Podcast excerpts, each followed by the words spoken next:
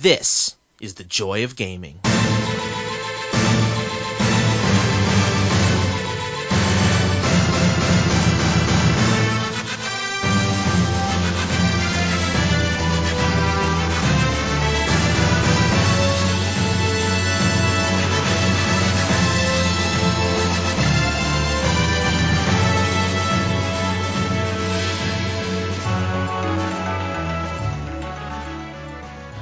Welcome to the Joy of Gaming podcast. My name is Rich Lepore. I'm Jordan Alseca. And we are here for an impromptu discussion. Too much has happened for us not to to hop on a call and, and talk about some games, Jordan. Let's do it. Um, anyway, so there's a couple things we want to talk about, and the biggest thing obviously is next gen. Or I mean th- that that word is kind of obsolete. Next gen, right? Current gen, new gen. Like now we're in between. It's crazy, but the thing that they're calling next gen, which is essentially Series S slash X, as well as the PS5. So we'll talk all about that. Both of us have some new consoles to, to uh, that we've been you know running through their paces and enjoying. Jordan got a new TV. He's in the 4K age now, so that kind of changes everything. Also, right? Everything becomes yeah. beautiful um, with that nice, with that sweet, sweet uh, Samsung Q uh, Q90 upscaling, right? Um, and uh, and then uh, we're also going to talk about the Game Awards, which which just happened. And so the Game Awards, as you may know, uh, involves kind of is kind of twofold, right? Half of it is what does the industry think were the biggest games this year? There's you know it's always flawed. Every reward show it award show is, yeah. Um, but you know uh, theoretically, you know Giant Bomb and Polygon and Kotaku, I would assume, and all of the different um, you know media outlets vote and then ultimately gets tallied. Geoff Keighley gets on stage or a virtual stage, talks about who won in a bunch of categories. A couple people are happy, most people are pissed, um, and that and and and things move on. And, and then, then and, go ahead. Oh, I was just saying. Then the reason, the real reason people watch all the trailers and reveals. Yeah. That's what uh, I was going to say. That's that's sort of the twofold part. Is the is, the is what you just said? Yeah. Yeah. The Game Awards are flawed. Is is a generous way to put it. But I mean, really, every every publication under the sun is going to do their own rewards and or their own awards and you know people ultimately i mean you could say the same for film and tv but the game awards and we'll talk about this have a a desperate desire for legitimacy from somebody that you know is ill defined at best. And uh, i feel like that was definitely on display this year uh, which we get into. So I actually didn't watch live. I checked out all of the trailers and stuff afterwards, and I read like through the list of who won what, and saw a couple clips here and there. But Jim, but I didn't actually watch it. Sounds like you did, so that's even more interesting. Yeah, um, it was. Uh, it was something. So you know, we just talk a little bit about that. I mean, we're not going to go super in depth on every single category um, or every single announcement, but you know, I kind of have a list of the interesting things and awesome. Um, I did, you know, just figured go through what was there. Well, I'm going to let you lead that discussion then. Um, and uh, why don't you kick off with your list? What do you think we should talk about?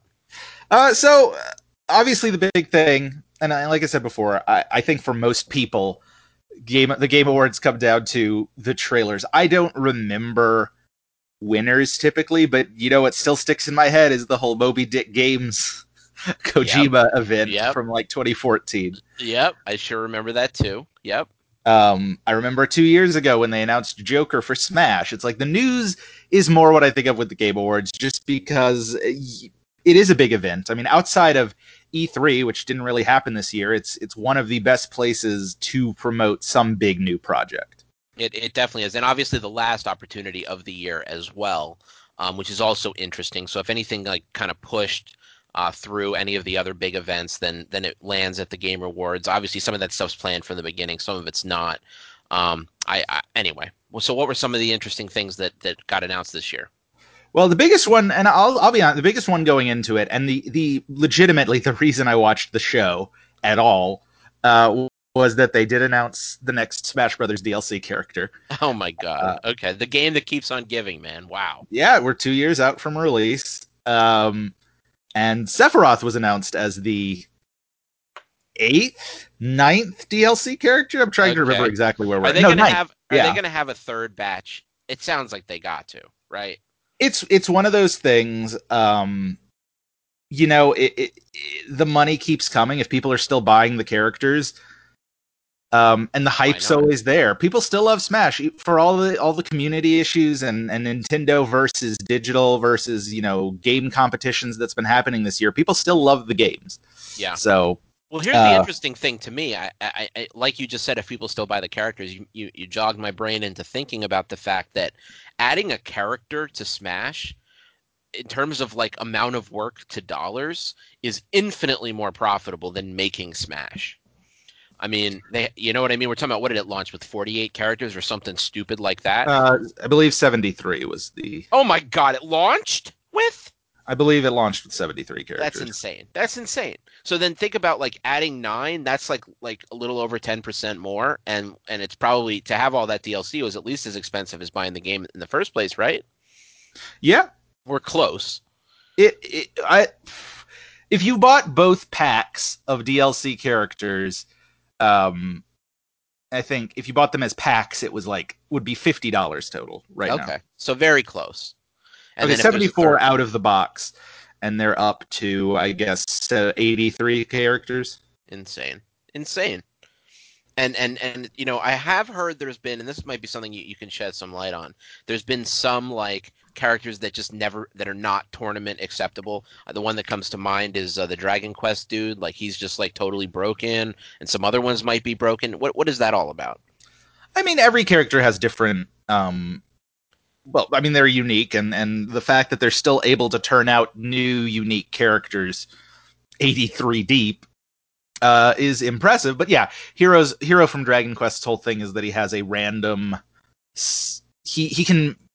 I, f- I forget the exact move, but he has a move where he can open a menu of four different attacks, but they're randomized when you open it, and it's from a pool of like thirty two moves. Oh wow, And so it can be stuff like a one hit KO or a healing move or uh, a summoned hatchet man. I mean, it's it's it's a matter of there's just a lot of randomness to the characters. And he has a move that yeah, if you just I I, I don't know exactly where it's at with patches or competitively, but I remember when it, he came out, there was like a like one in 32 chance that you could just immediately smash it at the start of a match and like get a KO off because it, it was like an instant kill move. So stuff like that. yeah, But I mean, that's the push and pull of Smash. Mainly, you know, in the past they made a super competitive game without really intending to with Melee, and then they kind of they tried to walk that back with Brawl with stuff like random tripping because it was supposed to be a party game, but obviously that isn't what people ended up loving Smash Brothers for. So it's moved more towards a middle a middle ground since then. But Mhm. the characters that come out are you know they they try to they stay true to the character as they appear. Um, Minecraft Steve was crazy overpowered when he launched. Um, and so it's a balancing game with 83 characters. There, there's probably never going to be a perfect balance. You know, Yeah. it's, it's just the numbers are too high. So so uh, what do you think of Sephiroth? Is he is that exciting? It wasn't exciting to me, but it was exciting in the sense that it was completely out of left field. Yes, Cloud's already in the game. This is the third Square Enix character, but I, I don't, no one's been out there clamoring for Sephiroth. Okay, But you know, I, I don't think I've ever seen Sephiroth on one of the lists outside of maybe when Cloud first got announced, and it makes sense. There is there is a there is a trend towards giving the the hero characters their rival, which has come up with a lot of the characters in the past. But it's just when uh, I mean the lists are all the same at this point. People want Sora, people want Geno, people want Waluigi, people want Crash Bandicoot. Um, and so every time a new character hype starts to build, those are the names you see over and over again. And everybody has their ones. I want to see Master Chief. That would be my like one pick. If I could pick anybody to join Smash, I'd love to see Master Chief in Smash. And it's not Yeah. outside the realm of possibility when you see all of the things they have pulled off. and all the cro- yeah all the crossovers with Microsoft in particular, like Will o' the Wisps, etc. Um, it's it's it really is starting to be move more and more into that direction. It seems like Microsoft, with every sort of year that passes, they get closer and closer to this idea of you know not as not as console specific. PS5, on the other hand, has gone like deeper and deeper into that well. Whereas it seems like uh, Xbox has, you know, and they'll get dragged out sometimes. They have to make certain games cross compatible, like Fortnite and stuff. But but for the most part, they'd rather be exclusive. Whereas Xbox has PC and you know XCloud now, and and it and there there there's what you know, there was even rumors that we're going to have like Game Pass on Switch. I know that's not happening, but you know, it's just that, those lines are really being blurred. It's interesting. Yeah, well, I mean, and, and that's something we'll get to when we talk the the new consoles. But you know, Microsoft in general is trending away from the idea of the dedicated, you know, single like single SKU of gaming is here. Yeah, I mean, Really- they've really always been that because of PC, but this generation more than ever, it's just like getting rid of those boundaries. Um, yeah. Which, for better or But- worse, it's interesting. It's definitely interesting. Again, we'll talk about it. We don't want to. Uh. So, so, so Sephiroth was kind of interesting for some people, not so much for you. Left field pick though. So I mean, I'll, other- I'll get him, and Yeah. I, I'm always I'm of the I'll I'm of get the, him. I'll get him. I'm just of the mind um that you know some of my favorite characters the, the, the characters I'm most excited about as a character are not always my favorite to play and vice versa. So, I mean Sephiroth's middle ground. He's not someone I'm like, "Oh, it's it's not like when Byleth got announced. It is a surprising pick. It's Yeah. the potential to add a lot finally get a lot more Final Fantasy music if Square Enix lets go of the the the throttle. Yeah. Um, but uh, you know, I'll play him, and he might be fun. He looks fun from the little bit seen in the video, and he's supposed to be out this month, so you know, we'll see. Uh, the most left field thing to me was um, let's do a reboot that looks nothing like the game that it's rebooting. Would that be Perfect Dark? That would be Perfect Dark. I didn't know what to think of, about that when they were like, "Oh, it's Perfect Dark," and I was like, "Is it?"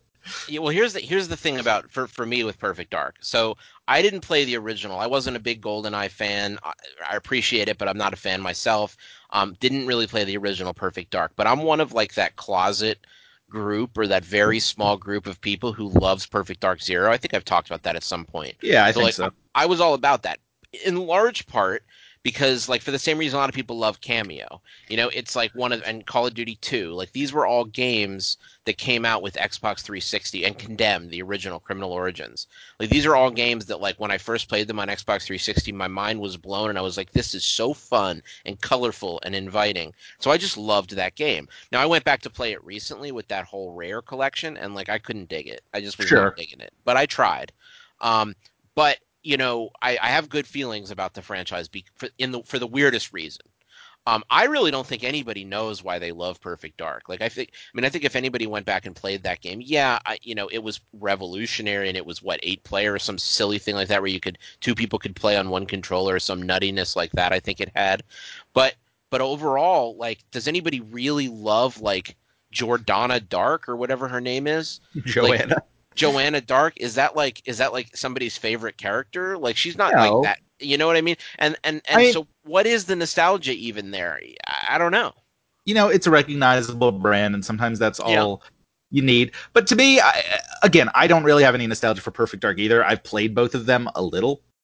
Um, Yeah. But you know, if it is a true reinvention, maybe there are going to be things you know we haven't seen yet. It is. It does seem wildly different content wise, but it could have those familiar elements that people. what does eco eco an eco shooter mean or whatever? This whole I, I, like, I have no idea. environmental shooter or something like that. I think the, the big problem with a lot of the trailers from the night is that they were cinematic, so it's Yeah. hard to really tell. Like who the, Um, who the fuck but knows what it is? Th- this could be Joanna Dark's Tomb Raider 2013. It could be a reinvention that like makes the series relevant in a way it hasn't been obviously ever. I, I mean, since maybe the first. I think that's fair. No, I think that's fair. I think ever is fair. Um, it's just it's just built up this like this cachet over the years, kind of for unfounded reasons. But I'm cool with that. Like I said, like I don't hate Perfect Dark. I know other people who are like talking about how much they love Perfect Dark. Great, man. You know, and I hope this turns out for them. It's, I'll tell you what. Again, Microsoft needs some new IP. Now, granted, we know they're coming. What did they? What do they have? Like 17 new development houses under Mhm. their umbrella. Not to mention Bethesda, but um, all of which, you know, a lot of which has happened since we even last talked, especially Bethesda. I mean, they're going to have um, their own IP, but man, they don't right now. Um, and so, anyway, Um, that was the first of what I, I well, there might be more. I, I haven't fully gone back through the list, but the first of at least three weird, weird revivals okay, um, of sorts. Because the other one, and this one had a gameplay trailer, was Turtle Rock just done made Left 4 Dead again. Back 4 Blood just is straight up Left 4 Dead, um, and it was uh, it's the sort of thing where they'd said that much ahead of time. because like it's the type of game they make, but to actually see the footage, it's the sort of game that looks like they would get sued for it if they hadn't, I'm sure, already like cleared stuff with Valve beforehand. Yeah. Uh, because it just do they yell like out? Do they yell out? Pills over there. not not as of yet. I'm sure there is something, but when you like just from the first shot of the safe room to um you know the way the characters interact to the the look of the enemies, it's just it feels like they barely shaved the serial numbers off of this one. Um, and I get it. Analogy. Evolve was not the game they wanted it to be. Um, but it was just weird seeing what was essentially Left 4 Dead 3, and it, which is a game you know Valve has no interest in making. I don't know that Valve really has interest in making games anymore, um, because they don't. I mean, they don't have to really. But uh, yeah, it was just a wild, wild game to see. Okay. All right. Um, and I say that with for? I say that with a lot of nostalgia for Left 4 Dead. I'll probably play Yeah. this. It's just it's it's Yeah, I'm surprised you're not you're not all over some uh some World War Z man. You know, I've heard good things about it, but I just haven't. uh I just haven't. I haven't. I haven't like been. I think it's on Game Pass, or at least it was. I played it, um, and it's it's okay. I think it's a little bit missing that secret sauce, but not to, not not surprisingly. hmm So Um, and then the last kind of throwback to what I, c- you know, I would say, yeah, the 360 era that felt that really jumped out to me was uh, the Callisto Protocol, which is a new game from the creator of Dead Space. oh Mm. yeah, the PUBG game. Yeah, and that's the weird thing. It is it is set in the PUBG universe. Uh, we, I don't know what that means, really, but um, it looks like a fun horror game. I I mean, I'm cool with it. If that's what they need to do to get the Dead Space 4 made and not have it be Dead Space 4, I hope, but rather be like Dead Space 2, like the new Dead Space 3, that would be awesome. Yeah. Um, but that looks that looks hopefully fun. Um, I'm trying to think. Annapurna Interactive and Fulbright showed off Open Roads, which is you know a very small indie-looking game about a mother-daughter road trip, but I, I think looks interesting. By the way, did you play? I, I bet you haven't. Maybe you have. Um, um, um, um, um, um, um, oh man, I'm blanking on it. I just played it too. Uh, the one in the spaceship. Oh, Tacoma. Yeah, did you play it? I have not played Tacoma yet. It's quite good. I, I Quite good. what I've always heard. It's it's on my list. It was more. Um, I loved Gone Home, but Oh I, yeah. I oh the yeah. setting of Gone Home, and, and not that Tacoma setting is uninteresting. I just it it just hasn't happened yet. But I would yeah, like no, to. no, no. It, exactly. I had the same kind of not. I wouldn't say trepidation, but I, I was just like I put it off for years, and then finally, I think it was leaving Game Pass, and I was like, fuck, like that is like on my top three of things I want to play while they're on Game Pass. So I went and, and played it like on a on a race, and uh, really enjoyed it. It's it's it's good. Um, you know, in in its way, it's not like like they don't make games that are super loud. They make games that are somewhat loud by being soft, if you know what I mean. Mhm. Um, it's cool. It's cool, and I have a feeling that Open Road or Roads will be cool as well. Yeah. Um, Disco Elysium Final Cut was announced, which is going to add full voiceover and you know come to consoles. Is that? Wait, so it was not on consoles before then? I, I kind of lost track after I bought it on I, PC. I yeah, I haven't been super keeping up with it. I don't think it has made it to consoles yet because I I think it would have so either. made more of a splash. But I'm excited to finally play it once it is Yeah. on consoles. Yeah, man, I'm Um, gonna have to probably rebuy it at that point because I'm gonna want to play that Final Cut, man.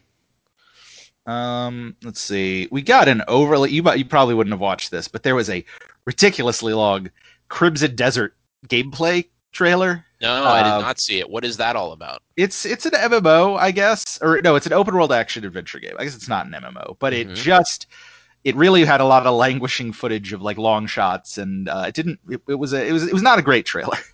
Hey, you know, you just reminded me of something I do want to bring up. Um, do you remember from uh, E3 or some one of those places that game Little Devil Inside or whatever? Have you seen that trailer? That sounds vaguely familiar. it's like it's like there's a there's like a butler and he's on a toilet going to the bathroom with a newspaper and it's in this super like artistic comic booky style. And then there's like a guy who's like out in the wilderness like fighting in the desert. And it's got the most beautiful art you've ever seen. And and it was anyway it, it's just one of those weird games. I still have no idea what it's going to be but it was so cool looking. It was one of the big ones that everybody was super hyped about i think about after e3 but mm-hmm. anyway um that's you just reminded me of that we'll have to talk that's about fair. it when we learn more Yeah. Um, I'm trying to see any other big things. Uh, I'm not super excited for it, but it certainly grabbed attention. Ark Two got announced. Oh God, it looks like shit. Why does it look like shit? Dude, I love Vin Diesel. I even liked Bloodshot. I like Fast and Furious. I like Riddick. I like Vin Diesel. Period. I even used to like Triple X a lot. And I look at him wearing that weird tribal necklace, hanging out with that girl with a spear in his hand, and I'm just like, this looks lame. I hope It- it's not. the the realism. It's one of those uncanny valley things because it looked just too hyper real on him. Mhm, mhm, Um, mhm.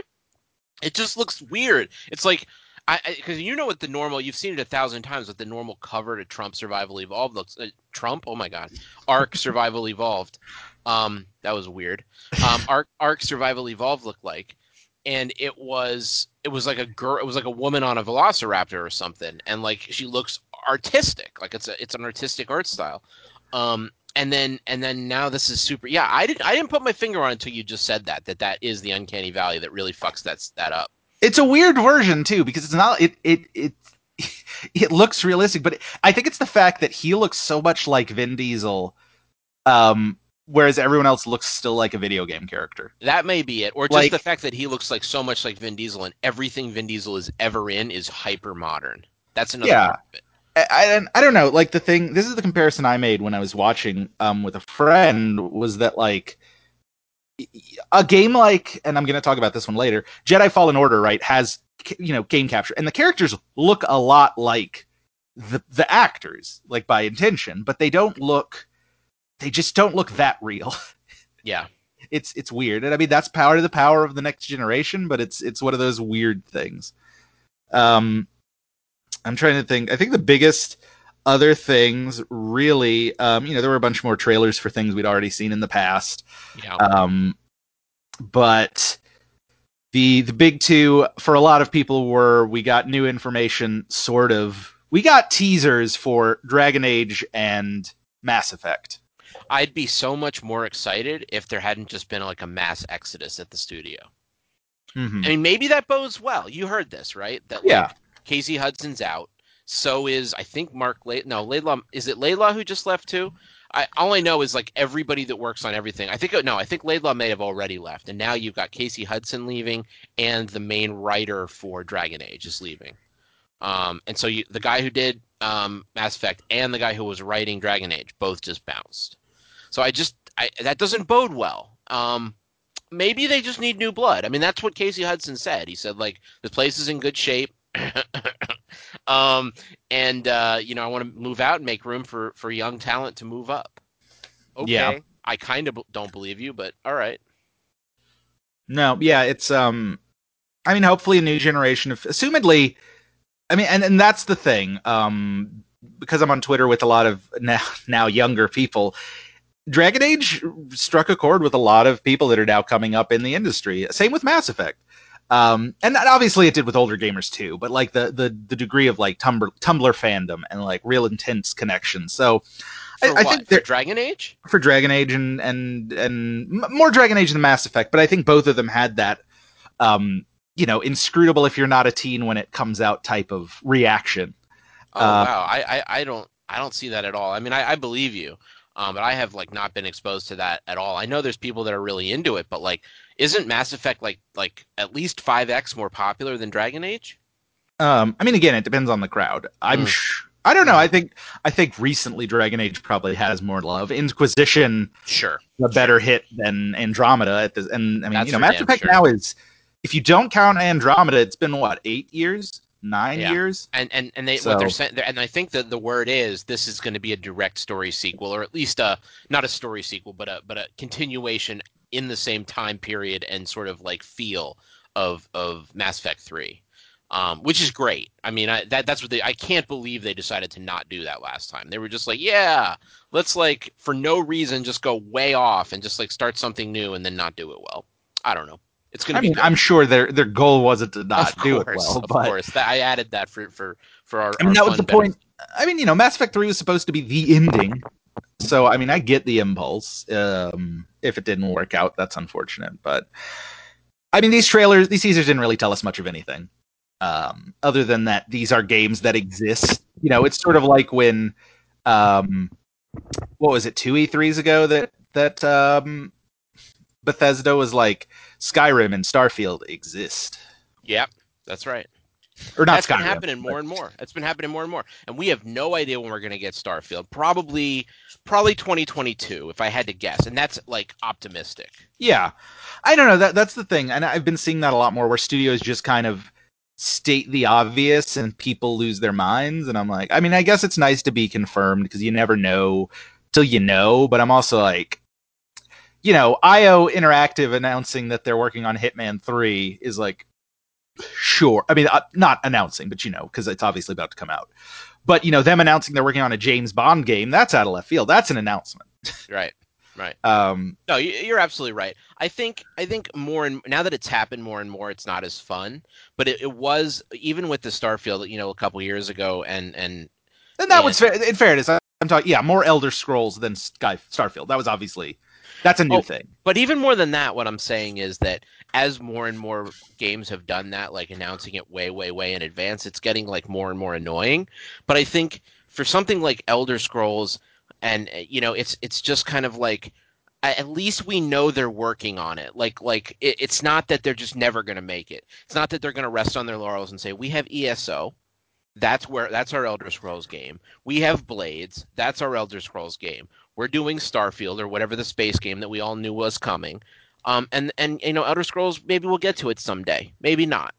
You know, and that's that's the thing that You know- I think is good to hear it concrete. Same thing with Rocksteady Games. We all knew they were making something, but we were waiting and waiting and waiting for them to confirm what the fuck are I- you making. I You know? think that is, you know that's a fair perspective. And when I think about something like the fact that GTA 6 trends on Twitter every single time Rockstar announces anything for GTA Online, yeah, I get it. If that would be a big deal if if um, uh, Rockstar finally said yes, we're making GTA. even though you're absolutely right. Now that you say it, of course they are.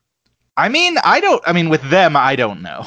There you go, though. There you go. That's That's the thing. point. That's the Yeah. thing, right? Because they're They- a studio they that has created an online component that, That lives on. pays more money. They don't need like they added a new island to GTA 5, a 70-year-old game this week. They did not. Yes, they added a whole new island with a new heist. Um, I mean, they, they've been updating that game constantly, but yes, they added new landmass to GTA. uh, five. That's unbelievable. That blows my that blows my brain out. I don't even know what to tell you about that. Yeah. That's crazy. Um, so Rockstar never has to. I mean, I think that's they want. That's what they want with Red Dead. Obviously, they want the online to be this Yeah. ongoing money Kinda generation machine. kind of not happening at the same time. yeah, but um, so those were all the biggest announcements. I mean, there were other small things, but um, unless you had anything specific you No, thought was no, worth mentioning, No, no, I think that's Um, good. Let's hear about the awards. Um, aside from the fact that you think Hades got robbed, I saw that on Twitter. I mean, my overall take, uh, my biggest takeaway was that Geoff, Geoff Keighley needed someone to dress him better Yeah, because those sh- I liked the shoes, but they did not go with an all black outfit. He looked terrible. I don't know. I mean, Um, no, that was a small thing. It's just literally the first thing my eyes caught. Um, I'm not going to go too in depth. I think that my biggest takeaways were there is a degree to which gaming, as a medium, and I'm I'm totally fine with this, has has evolved in such a way that it is not. I did it was never entirely invested in my interests, but when you see so many streaming awards and you see so many esports awards and like Twitch based awards, it's like there, there's definitely, which is good, a recognition of of what is keeping gaming going as a culture. Even if I'm Yeah. not into it, right? into it as much, like there were a lot of awards that I was just like, okay, I don't know who any of these people are. Um, I every year that happens for me. Every single year they do the shoutcasters and the and the you know influencer awards. And the other thing that's weird about those awards because it's kind of like local elections because they're so like it's so niche in so many ways even still like you can have somebody like um what's his name um uh greg uh, uh or or or oreo oration greg miller he he actually like got andrea rene like he started a whole campaign for her to be like like web influencer of the year and he just like made that happen for her. Not that she's not talented i'm sure she is but but it's just like you know you can he, he just used his pulpit to make that happen So to some extent, these it's just who does the best, and sometimes they're grassroots. Sometimes it's like a, a, group's fandom does that for them, and that's and that's valid. But it's just it's just a weird thing, like who is picked and who isn't. And do I think it's a true meritocracy? Probably not. Although I'm not tuned in enough to know. You know, it's just there's a lot. There, that's a that's a big it's a big subject that I'm totally um, not qualified to talk about. But sure, no, and I uh, again with a lot of these, not only I want to get super in depth on yeah, the yeah. political side of things um, in gaming because I don't know the the landscape, but what I do know is I I feel like ever since Roger Ebert wrote that video games aren't art, oh. um, there has just been a contingency that I think is among most of the the people that certainly that do the game awards, the Geoff Keighley types that put these things together. There is this desperation to prove to film people, I guess, that you know games are something more. Um, and I don't even know what that means, other than I guess you know. I, actually, I know exactly what it means. Games can be like films. Is this this this pervasive feeling that it feels like not every year. Obviously, Sekiro won last year for Game of the Year, but anytime there's one of these big studio games that's like a AAA feature, um, that's known for its you know cap- capital letters deep story mm-hmm. it See, just gets a little the the problem is the problem for us is i don't know about you i've played the first five or six hours of last of us part two. I have not finished it. So i haven't gotten to that last act that everybody talks about that's so fucking crazy. I haven't um, experience the incredible emotional, you know, turmoil that that game probably puts you through. But it goes back to, and I don't want to sound like a broken record. I'm always saying this, but you know, games like that, they they cash in on you know making you really emotionally invested in things and then killing characters or putting them through terrible traumas and and and trying uh, you know to some extent it's just because that that's what they think people think is art and maybe they're right maybe not and then on the other hand, it's also the idea that like that's how you bring out like deeper themes of humanity. You put you take a character, you create them, and then you put them through the ringer, and then their humanity comes out the other end. Like I think some people believe that. Um, and maybe it's true to some extent. Like you got to write conflict when you're writing, you know, good, good dramatic, well, yeah. know, stories. But, but you know, that game from for all intents and purposes, when I hear people talk about it, they're like, "Oh my god, that game broke my fucking heart. It was brutal and it was beautiful and it was wonderful and it was just." You know, shredded me. Oh my! I mean, you know what I mean. It's just like an emotional, you know, uh, uh, thread ripper, and and and that's what they and they remember it for that reason. It was a fucking trauma, you know. Well, so I don't know. I haven't played it to the end. Yeah, I haven't either. I and I know you so have many, other complicated so feelings. You have There's complicated, complicated feelings. I think you know if you were, uh, and I, I, I, I want to remove it from that. I don't think it's entirely removable. Yes, they're they're they're political, um, Aspects, but leave that aside. Positions the that the game yeah. puts in that I do think make it problematic. Although I haven't played it yet, I would like to at some point because I I'm definitely going. Typically, to.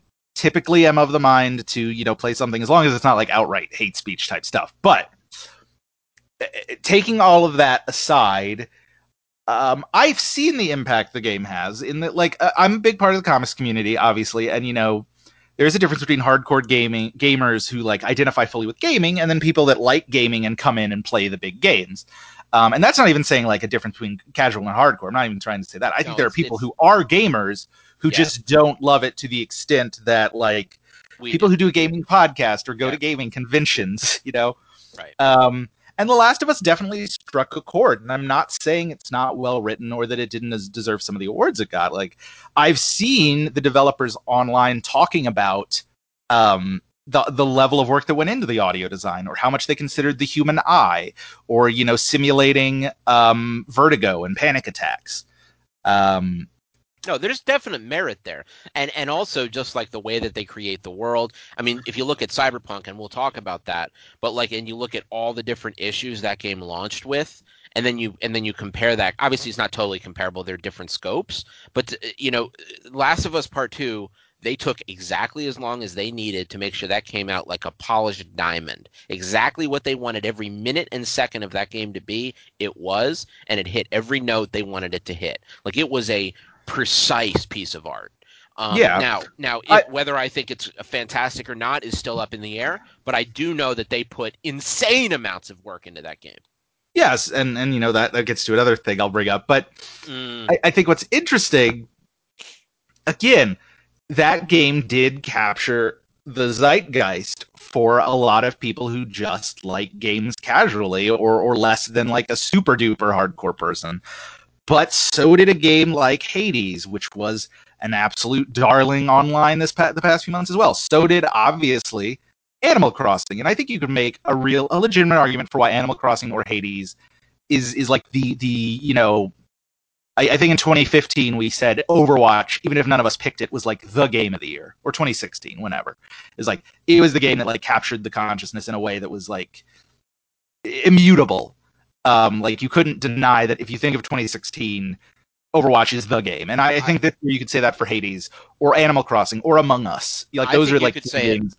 I think you could say it. I think you could say something close to that for Hades, Among Us, and Animal Crossing. I think you can truly say that about Animal Crossing. I think that's the only one that is undeniably, um, uh, you know, just just I- completely took over the world. And I think from forget, a sales perspective, definitely the most. But like Among Us has been like it- Among Us too. Among that's Us why I didn't say Fall. Guys because they both blew up at the same time. But you know, Among Us has had a staying power that is insane. Yeah, Um, and also all the memes and all that. But then all it has anyway. You some. I mean, nobody would have predicted that in about a million trillion years. Um, But but but it's anyway, a product of the year. It, it, I mean, it didn't even come out this year. That's Yeah. the thing. It is a product of the year that we got, and how how the way we interact with gaming evolved. But here's Um, here's the thing I think though. Hades is you know what I think the thing that's that, that maybe strikes me the most about Hades and I've played a, a good bit of it but nowhere near enough to really comment on how great the story gets and all that. But it it it's it just is so much bigger than any game Supergiant has ever put out and it just like resonated so much harder and it it it just it's just so much more than I think anybody expected that game to be. But I don't think it hits the heights in terms of just like popular breakthroughness that Animal Crossing does, or even to some extent Among Us. I don't think those are all in the same class. I mean, Although sure, I but get I the would point. I get the point.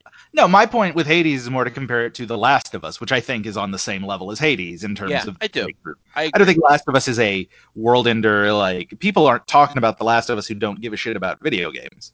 Right. No, Um, exactly agree. Exactly agree. I would I certainly I certainly would say Animal Crossing blows Last of Us out of the water for, for relevance. No And question. again, I'm I'm not saying that if someone played it and and got that response, it is wrong. Again, I I come at it again. I, again, take the but I'm Palestinian, so so the the arguable politics of that game, um, and it's kind of both sidesiness. It rubs me the wrong way, at least from what I've heard of it. I do want to play it. I, I just it's, been one of those things I haven't wanted to buy.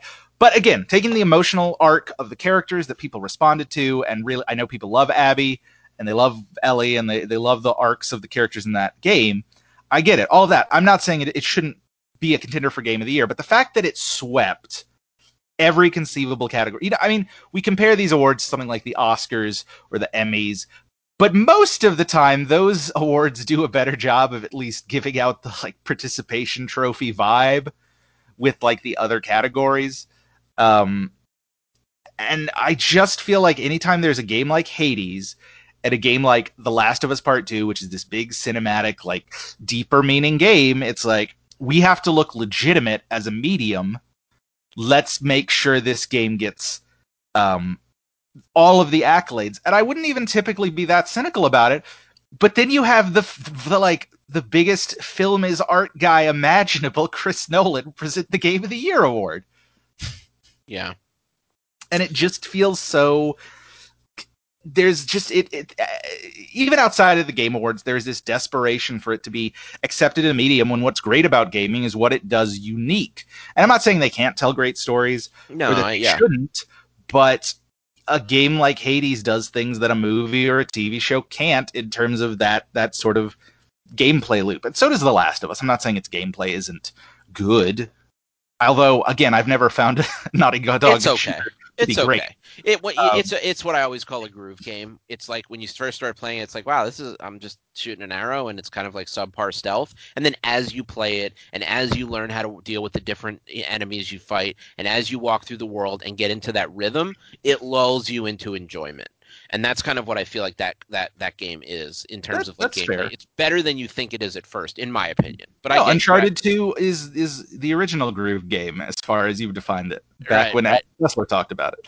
Right. Um, but uh, again, so I'm not I'm not inherently saying that it isn't deserving to be in those categories or even necessarily to win. But uh, this was a thing brought up in a Kotaku article where it's like when a game has such insane crunch, seeing it win Best Direction feels a bit like they just kind of threw it at it. Yeah. So I mean, when you have a game that had so much crunch that that is a directional problem. That's a problem at the studio level. So seeing it win that, it feels a bit like we're just trying to get this sense of legitimacy. And you know, say uh, award shows are as legitimate as you believe the people presenting the awards are, and how much you value their opinion, and everything's Is- subjective. Just like, a I- thought: is is is is Crunch not more production problem, like producers than directors? I don't know. Um, I guess I mean, he's I'm not also a super. producer. Druckmann Yeah. may also be a producer. Yeah, be Druckmann's super high up in that Yeah, company. It's yeah, like he's, he's like, not. he's like the VP now. So yeah, that in that case, it's kind of a moot point. Continue. And I mean, uh, but yeah, my my overall thought is it's like I'm not saying Hades would be my personal game of the year.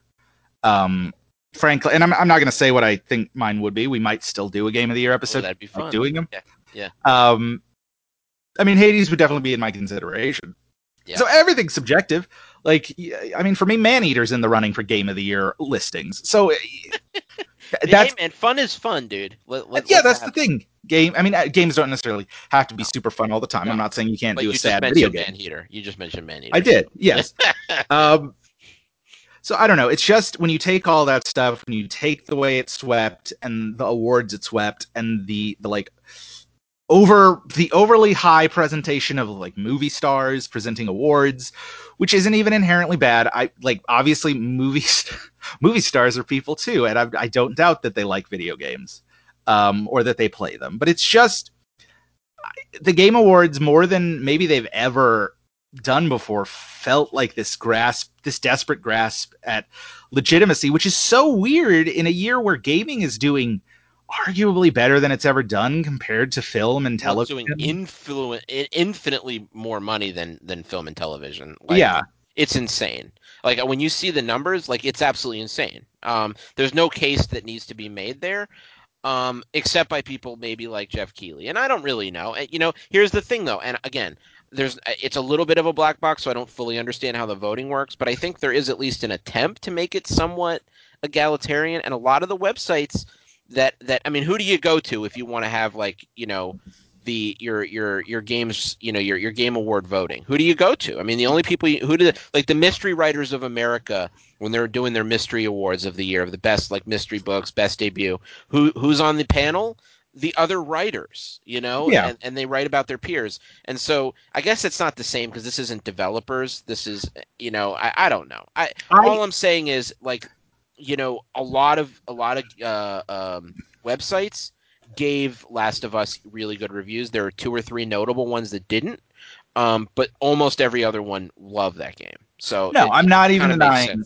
Yeah, obviously yeah but that, i can't even fully begrudge the, the the places you look for validation and validity are the sort of things that get ingrained and it can be very hard to break i'm someone who fully recognizes the both profitability and growing importance of the book the traditional book markets comics and the growth of like creator owned projects and the importance of independently owning your stuff. But for all of that there's still a part of me that wants to write for a big two like ongoing and write in that traditional like monthly format even though it's dying because that is what i came up on. And i i think for a lot of creators there probably is this desire to be like well gaming in the 90s certainly wasn't as artistically capable as it is now and so especially after probably the 2000s and how much it's grown and then how much it's grown since then i i get where that impulse to like chase someone down and tell them no this matters comes from but i just think to a certain level there are certain you're just never going to get satisfied um yeah. So any other review, any other uh, awards we want to talk about? So I'm looking at the list here, and um, Last of Us won a lot. Um, Final Fantasy remake won Best Score in Music, probably pretty deservedly. Um, Laura Bailey for Abby. Again, I haven't gotten to her real main section of the game. Tell Me Why for Games for Impact. That's cool. I played that. Really liked it. Um, best ongoing No Man's Sky. Holy fuck, really?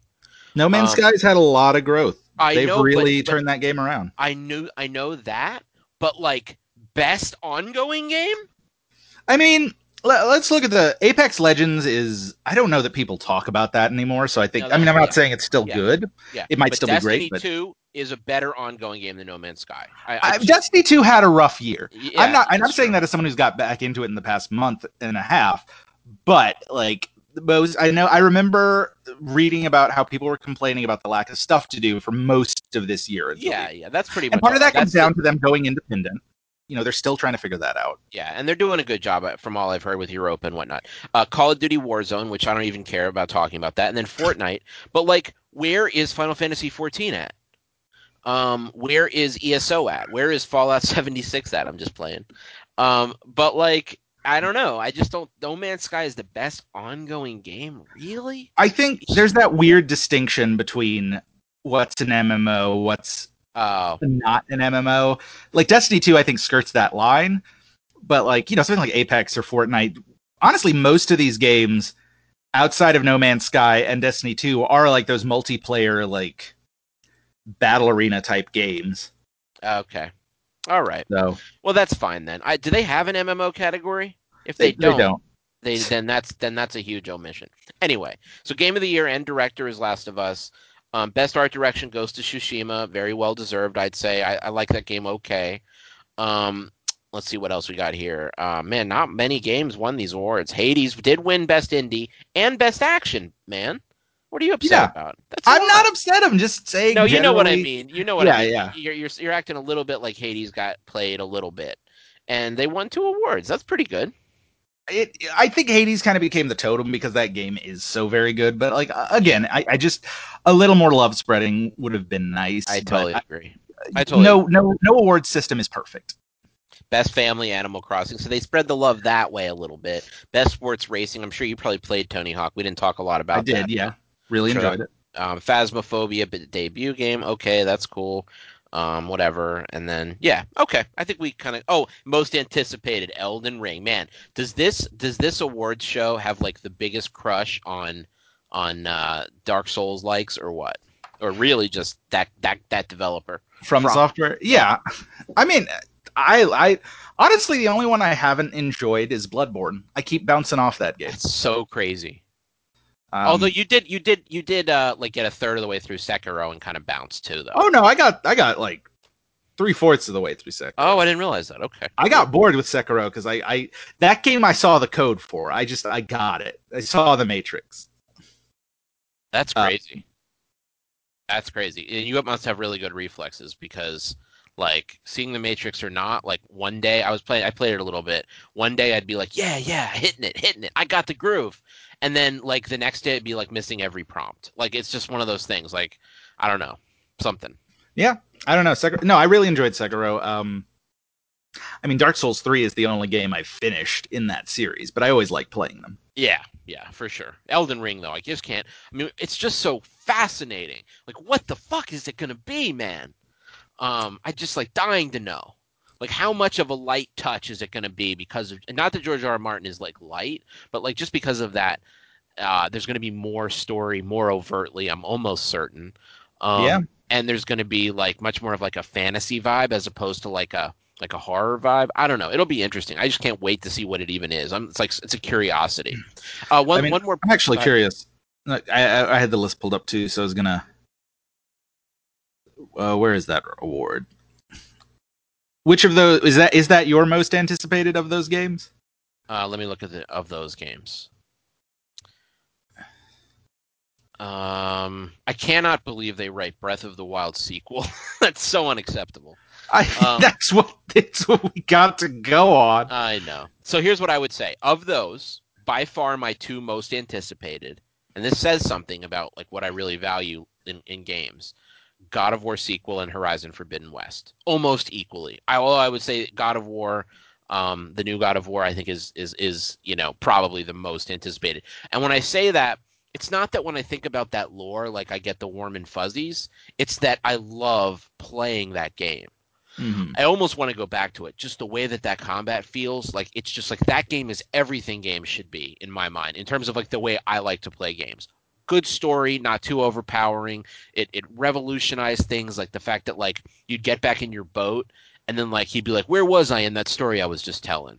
Like just really smart decisions like that. Anyway, I digress. Um, but I, yeah, I would say of those, it would be that. Is, what's yours? Yours, Village. Vill- Village or Halo Infinite of the games listed would be the ones I'm most. We got a split for. going, man. We got a split, and then we're both eager to see what Elden Ring is, right? I mean, I'm eager, but yeah, no, I mean, Halo Infinite, I, you know, I'm, I'm fine with them taking the full year. I hope they don't have to like crunch on it. I thought, again, I, I, I thought the game looked fine, but here we are. I Um, mean, you know, eh, I'll tell you what. Even if it looked fine, it clearly needs more time in the oven because they need to make that game like really awesome. And let give it to them, you know. And that's also going to be a game that grows over time, though. So that's another part of it.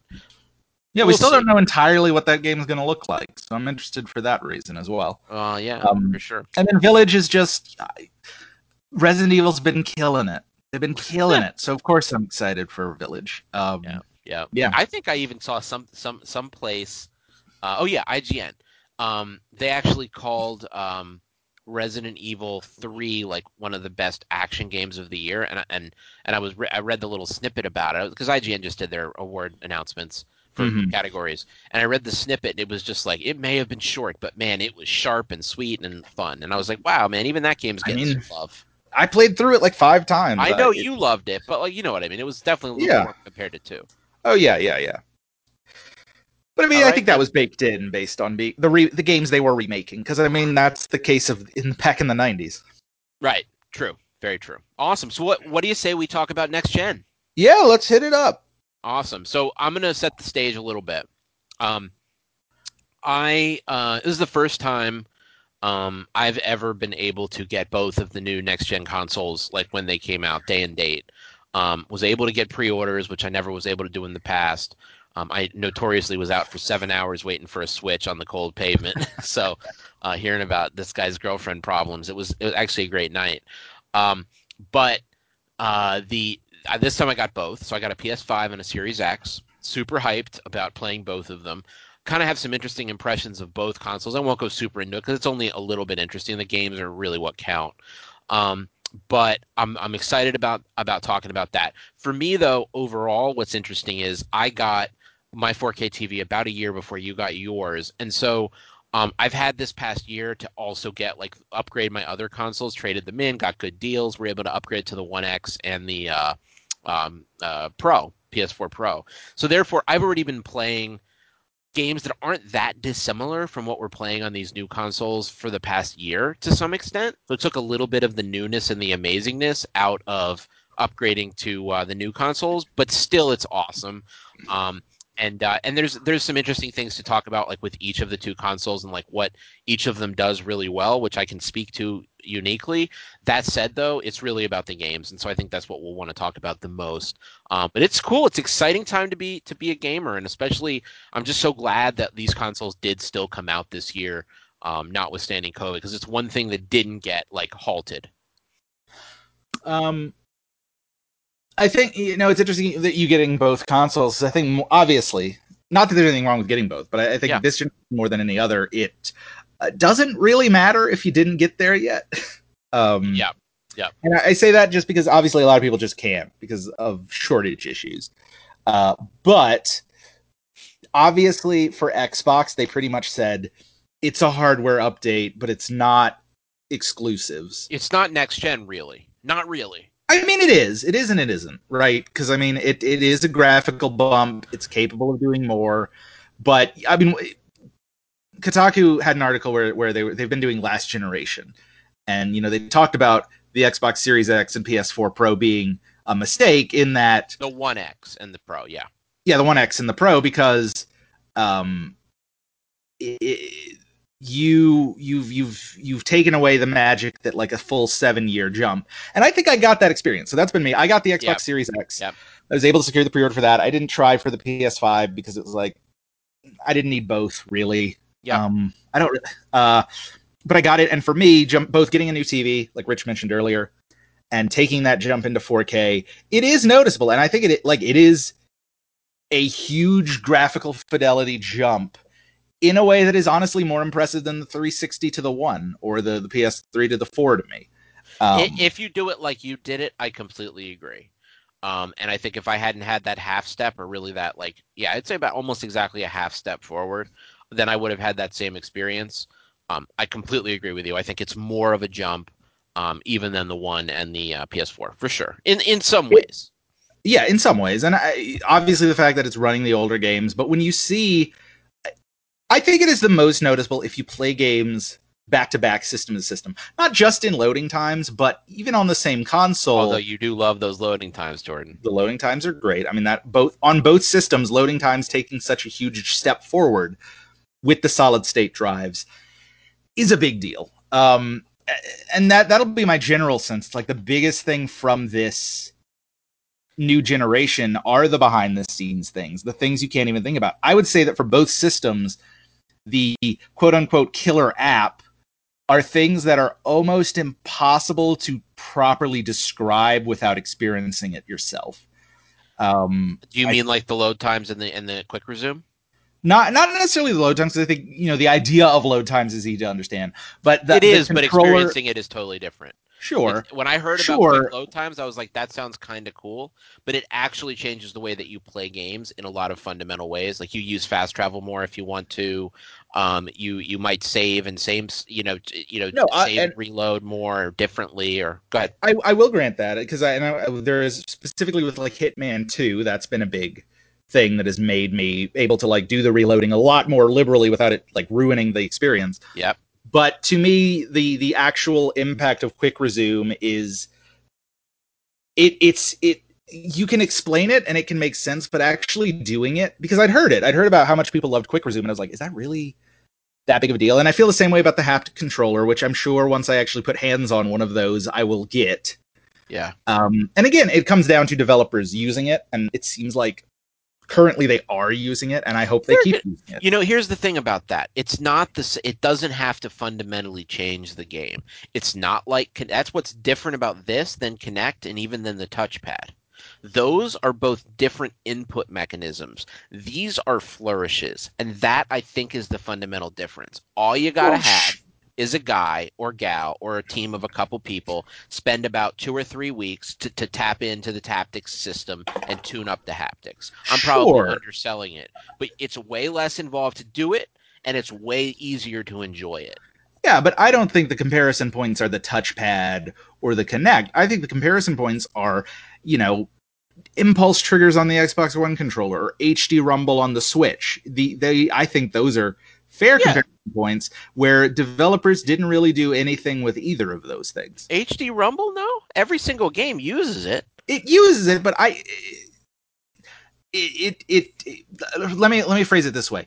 Even when it's used, they're the sort of things that get sold on a marketing push that ultimately don't feel revolutionary. Mm, Apparently, the haptics do, but it's one of those things where until you feel it, it probably feels like those other things. Where it's like, okay, but how much of a difference is it? Yeah, really?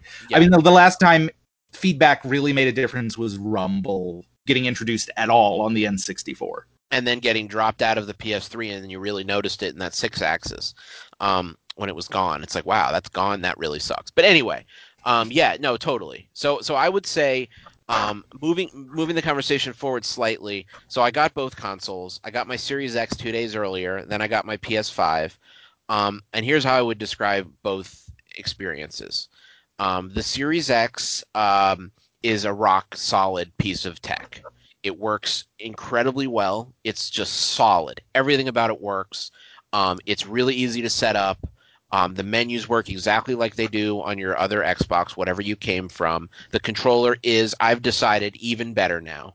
Um, it took me a little while to really come around on it being Like the different. I grip on it. I love the grip on it. I didn't think I would like it. I was like, I don't want it to be scratchy. Nope, I love it. Um, Um, and, and that's all of- another. Go ahead. Sorry, I was going to say that's another though half step because you mentioned the menus and it's like they kind of they.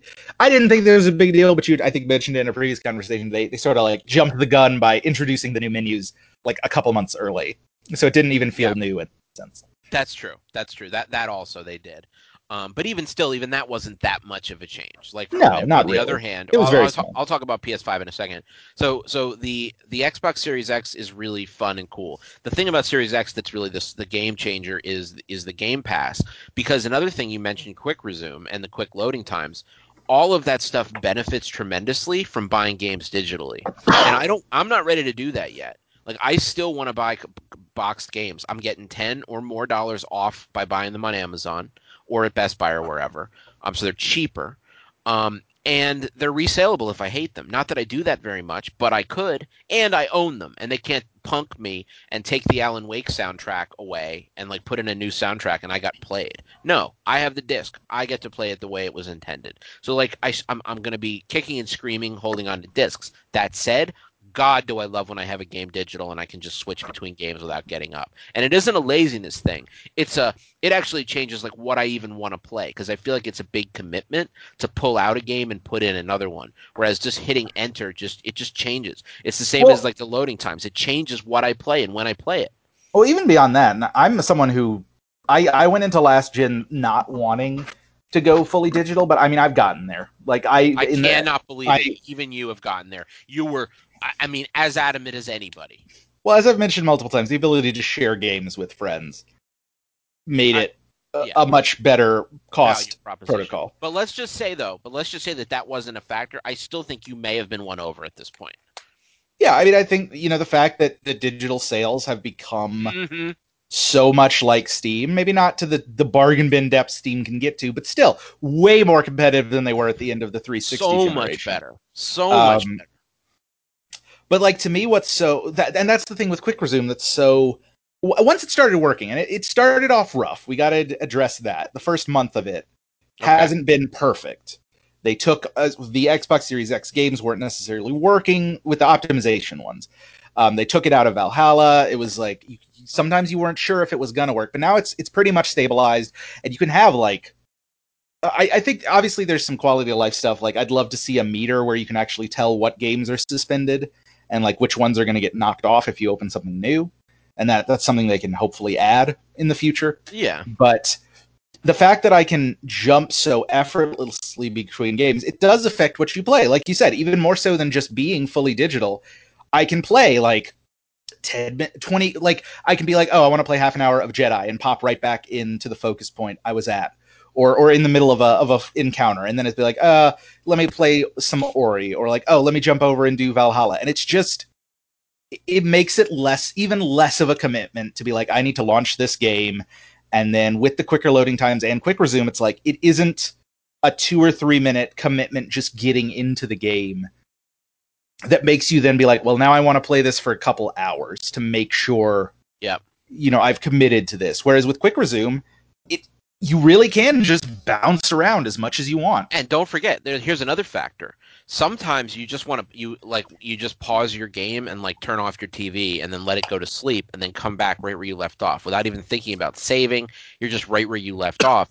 Now that can happen with games even after you're done playing them. And even if you have to restart the system, they they they persist through that. I didn't know that. That's cool. yeah. But anyway, so all that all those quality of life features are cool. So anyway, got the Series X, and immediately I was I, I was hit with that feeling of like, wow, I had a One X and a 4K TV already. So this just feels like a little bit of a, of a step forward. Um, that has changed for me since then. Since then, I found it being the console of the two that I play more often. Um, partly because it's become my console of choice for games that are not exclusive. So if a yeah. game is a non-exclusive game, I play it on the Xbox for a couple reasons. Primarily that the th- so like on one hand, I love that PS5 is drawing this hard line of demarcation and saying this is a PS5 game, this is a PS4 game. Yes, there's going to be an upgrade path, but they're separate entities.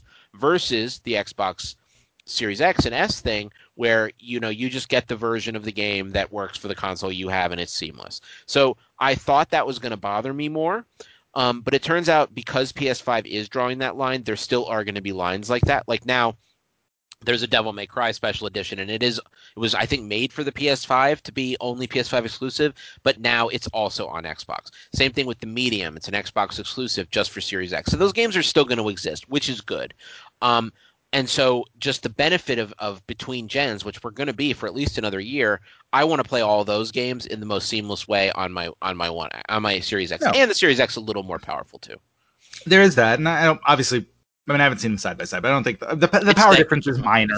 Yeah. very negligible. I, I think it's a bigger question of what the long term look is going to be because PS5 is like, yeah, hard line in the sand. we this is this is the PS5 and Xbox is clearly going towards we don't know exactly what it's going to go towards but I don't think it's inconceivable to think they're going towards a more obvious PC cell Yep. phone model where it's like in 2 years they might just be like okay here's the Series X2 or whatever or the Series end up calling Y or whatever. Um, they can just Y and then Z and then they can do the X2. I mean, they can just keep going or or the I, XS. yeah, I think yeah, smart delivery is the sort of thing that is a future proofing method of being like, okay, games are gonna maybe run a little nicer and look a little nicer on these upgraded versions, but it's not a deal breaker. And I think for a lot of people with their game console, I don't think they're gonna care if in two years. I mean, really, it comes down to what the market will allow.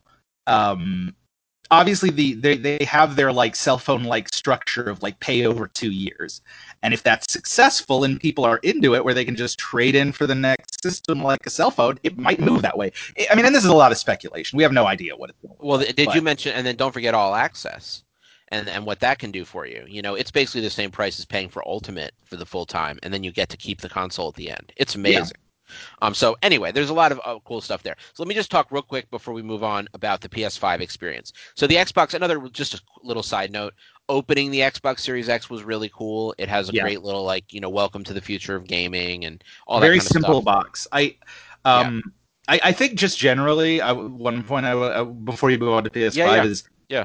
it it it's very clear, and it was clear last gen, but they really learned the mistakes of like the Red Ring and the 360, and they have really put the work in to make these accessible right out of the box and make sure that they work. Yeah. Um, It's rock solid. Yeah. Rock solid. But when, and inevitably, as we talk about games, we're going to still talk about the consoles. But but just like my intro to the PS5, so I got the PS5 a couple days later, and immediately I and and it doesn't come out of the box as nice as the uh, Series X does. However, once you get it out of the box, it makes you feel like you have a next gen console. My understanding, by the way, is that uh, PS5 is outselling Xbox Series X pretty significantly right now. sure. Um, and that's I- and that, that may change. It very well may change, but that is happening right now. And I think a lot of that is that feeling that people have where they don't truly understand, like the mainstream people that just want to get the latest thing, don't necessarily understand what Series X and S is, but they really understand. The PS5 looks like a fucking white Thunderbird from 1965, yeah, and I, and that. Or, or, or an air freshener or an air air purifier, whatever you want to look at it. No, I mean, I I think the demarcation they've done has always been clean. They've never they've Sony over Nintendo or Xbox or Sega or anybody else who's made a console has always just been like, you know what?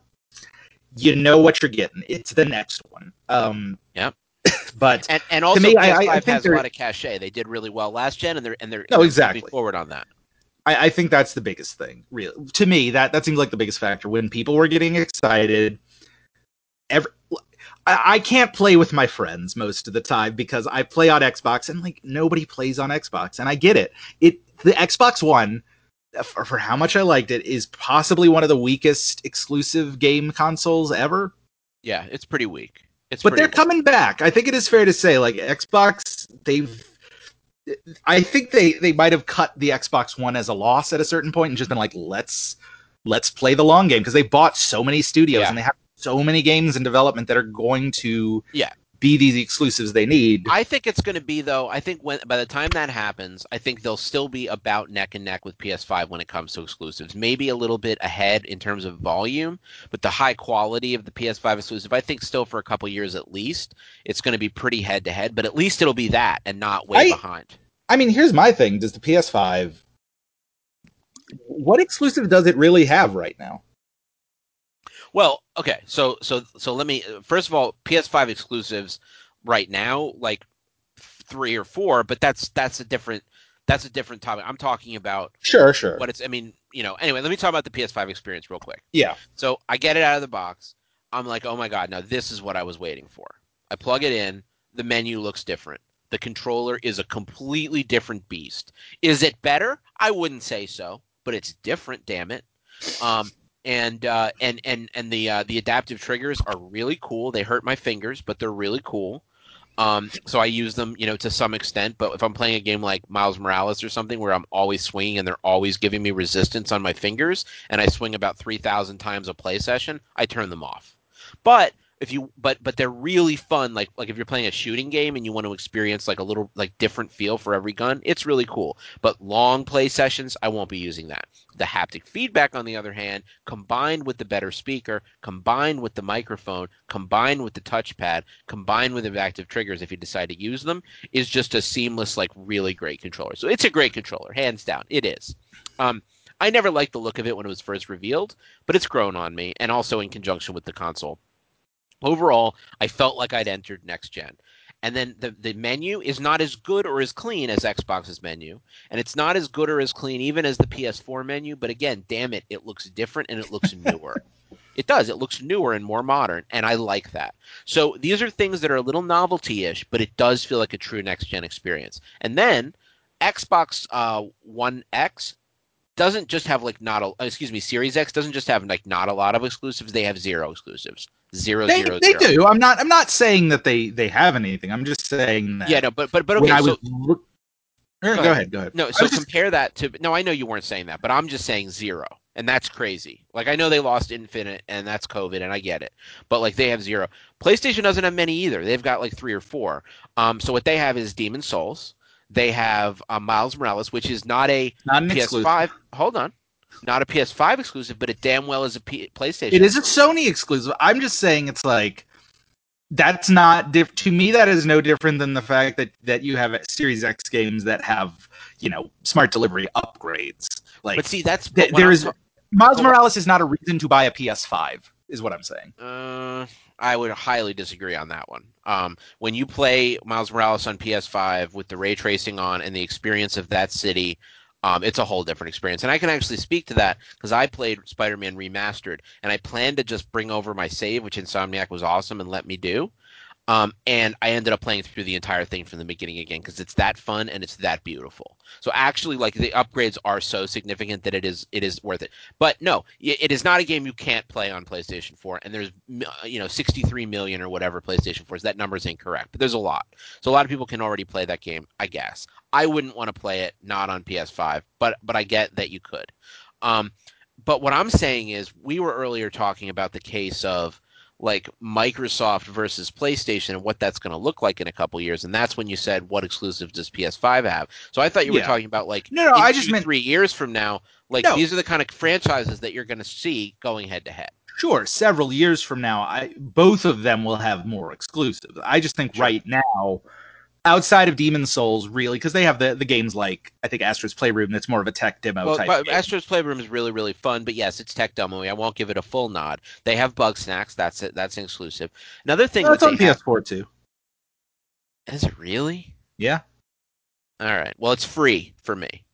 Um, and uh, and then they have another thing which is awesome, which is the um, uh, PS Plus uh, library that comes free. So in addition to getting a couple PS Plus games for free anyway, like get the Worms game, which I'll never touch, of course. um, you get Bugsnax. Um, you get I, I don't know what else. Um, and then you also get this library of like the best PS4 games of all. God of War, Persona 5, not Royal, but still it's really cool. Um, you get um, oh, there's so many. I, I mean, I can't even name them all, but you've probably seen that. You get Yeah, like I've a- seen the list. like a little mini game pass that's like free with your with your you know PSN experience. So anyway, that's a really cool thing, and those are almost all exclusives. A couple of them aren't, but almost all of those are exclusive to Sony, and that's really cool that you have access to those for free out of the box. Yeah. So so really, what it comes down to is that it it's a I had more experience. The experiences that I'm having on my PlayStation Five are the ones that I, I consider like PlayStation exclusives. So again, I played all the way through Miles Morales. I played all the way through Spider-Man Remastered. I played some of Bugsnax. I played almost all of Astro's Playroom. Um, and oh, and I got Godfall. That's a compl- that's an exclusive, by the way. Okay. Uh, maybe timed, but I think No, it's look, an- they they definitely have more. They exist. Yeah. Um, also Miles Morales is kind of made to be like the PS5's, you know, Insomniac. it, it is. I'm just again. I'm saying it's like it for me. I'm. I, th- this is from the perspective of why I was like, I don't need both of them right Totally. away, and yeah, why I say nobody really needs either of them I right away agree. because I agree. unless you're a huge Souls fan, I you can wait. I mean, the fact that Horizon is also not a PS5 exclusive is one of those things where it's like, and I mean, th- don't get me wrong, that is standard operating new generation procedure. Gun was on both the original Xbox and the 360. Um, Yep. all those games. all games like that that have they you there is a big bridge gap but because there are so few titles this time around it's just noticeable that, that you don't there's nothing that's like you have to have to 100% have to get this system to play this game Right, right. No, I, I, I hear you. So anyway, um, so that, but my experience was at first I was really blown away by the PS5, and I love that it's so new and awesome, um, and I'm really excited about it. But when it's come down to getting Valhalla, when it's come down to getting Legion, when it's come down to getting, um, especially Cyberpunk, um, I would prefer to have those games right now, at least on the Series X, because they're so seamless in terms of like you get the Xbox One version and you get the Series X version, no question, on all those games.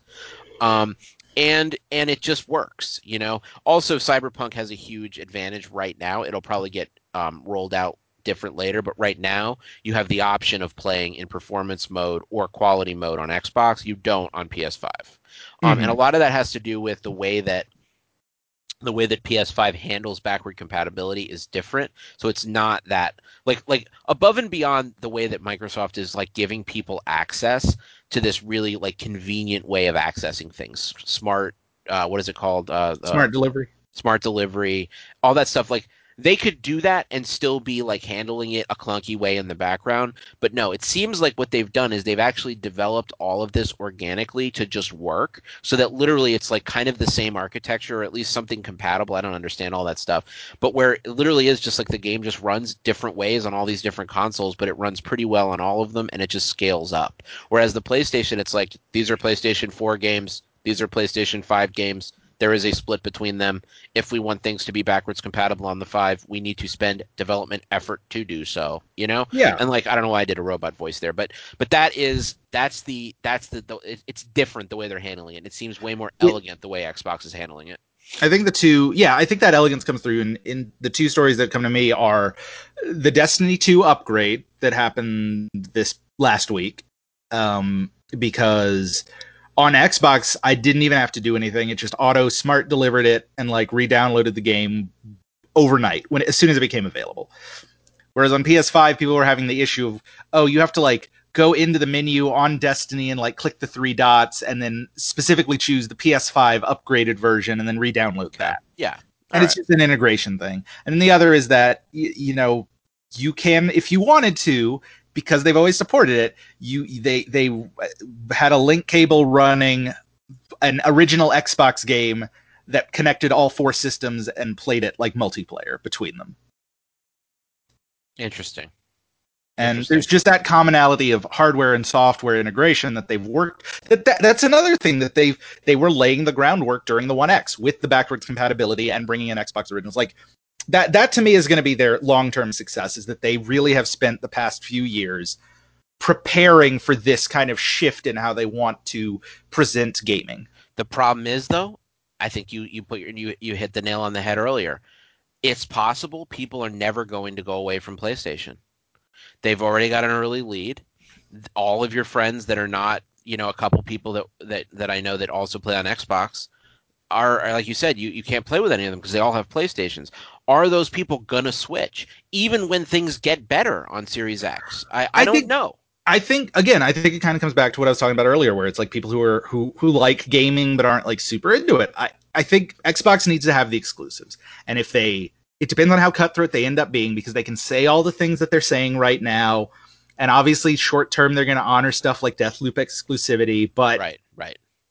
I like if if they are struggling, I don't think it is entirely unreasonable to see them being like, okay, these games are exclusives now. The- buy an the Xbox. problem is though that what I've heard, and again, I've heard a lot of things, you know, and, this- and opinions are, are cheap, but I've heard people say, um, pundits say that it will not be in Microsoft as a company's bottom line's best interest to keep uh, the next Elder Scrolls game on Xbox exclusively. and and I think that that that actually gets to the bigger point. I don't think they have to care if if Yeah. they are making games that sell on the PS5. They're ultimately taking a cut of that. So who the fuck cares if the Yeah. Xbox is second place if they're making all the money anyway? Yeah, that's a great point, and I like that point a lot because that is a future I could really get behind. Um, so anyway, so my ultimate takeaway on all of it is that uh, from a launch experience perspective, the PlayStation 5 was my hands down winner in terms of being exciting to get and to play games on. Long term, though, I can see myself shifting towards the Series X, certainly for multi generation games, and maybe even for everything that's not um, PS5 exclusive. So we'll see sure. how it shakes out. But yeah. right now, that's kind of how I'm feeling. Although I do find myself spending a lot of time on my Series X, especially now that I got that shock blue controller, dude. Oh, it's it's really nice. I got it on for like the forty bucks or forty five bucks at Best Buy on Black Friday, and man, is it sweet! It's got a white back and a blue front. I didn't even know that at first. It's really cool. Anyway, um, no, my my last takeaway is um, I I think you know I went into the Xbox One generation and I win Xbox because I, I, think that's the way to look at it, right? Like the 360 dominated its generation. Um, I think ultimately PS3 like, got there by the end, but you know that original price point hurt them, and and maybe maybe there's no overtaking. But if if Xbox, I mean, again, I, I based it on what my friends played, and we were all on Xbox, so I got an Xbox One because it just made sense, um, and I just kind of stuck to it. Uh, but if Xbox can bring the exclusives and they can bring reasons for people to play, you know, I mean, people, a lot more people end up with both systems nowadays than they used to. Absolutely. Over time, you buy one, and then a year or two later, you buy the other. I would not be surprised if the exclusives keep coming if in two or three years you have a PS5, which would be awesome. No, I, I, I, don't. Oh, yeah, I certainly don't plan to never get one. I'm just like, you know, I need a game like Ratchet and Clank, I think, which actually is exclusive to be out and, you know, Im- give me impetus. Sure. Absolutely. Although there's that Demon's Souls, man. I bought it. I haven't gotten into it yet, but I, I, I do want to play that, but it's not. You know, it's not. Yeah. I could no, play Bloodborne if I really wanted that experience. Exactly. And it'd be something interesting to play that, that you haven't experienced before. For sure. Awesome. So let's talk about um I, I guess let's make a little bit of a pivot rather than just talking about like next gen games. Let's just talk about what we've been playing lately because there's just so much to talk about. There so, is. So why don't we why don't we dive into I want to start with hearing about unless you had something else you want to talk about first, I kind of want to hear about Breath of the Wild, um, the Hyrule Warriors. Okay, yeah, that's actually at the top of my list because it was the one Switch game I had. Um, it's fine. It's fine. Ah. Uh, it's just. Can I tell you how surprised uh, I am that you're not like all about it? I'm really uh, surprised. I'll tell you why. It's a very easy point to sum up. It's more Zelda game than it is Warriors game. It just is. Like if you compare it to Hyrule Warriors, it is it leans much more towards trying to be a Zelda prequel than it does trying to be a full-on Warriors experience. Um, and what I mean by that, because if you read the reviews, yes, everything you would expect is there. It has the maps, it has the side missions, it has like a bunch of ridiculous upgrade stuff that you can buy for each character. You know, it has recipes that you can do to get bonuses. It has like all that stuff, but in actual practice, the maps are just far less complicated than they were in Hyrule Warriors originally. Um, did you play Hyrule Warriors? No, a little bit, like the demo or whatever, maybe a little bit okay. with you on the Wii U, maybe. Most of the time with games like that, there's a lot more complexity to. Okay, when you get in the map, you have to go here and you have to capture these specific keeps, and then when you capture these keeps, oh, enemies might show up over here you have to like split your attention and switch between characters, like to defend your keep while also like attacking the other one.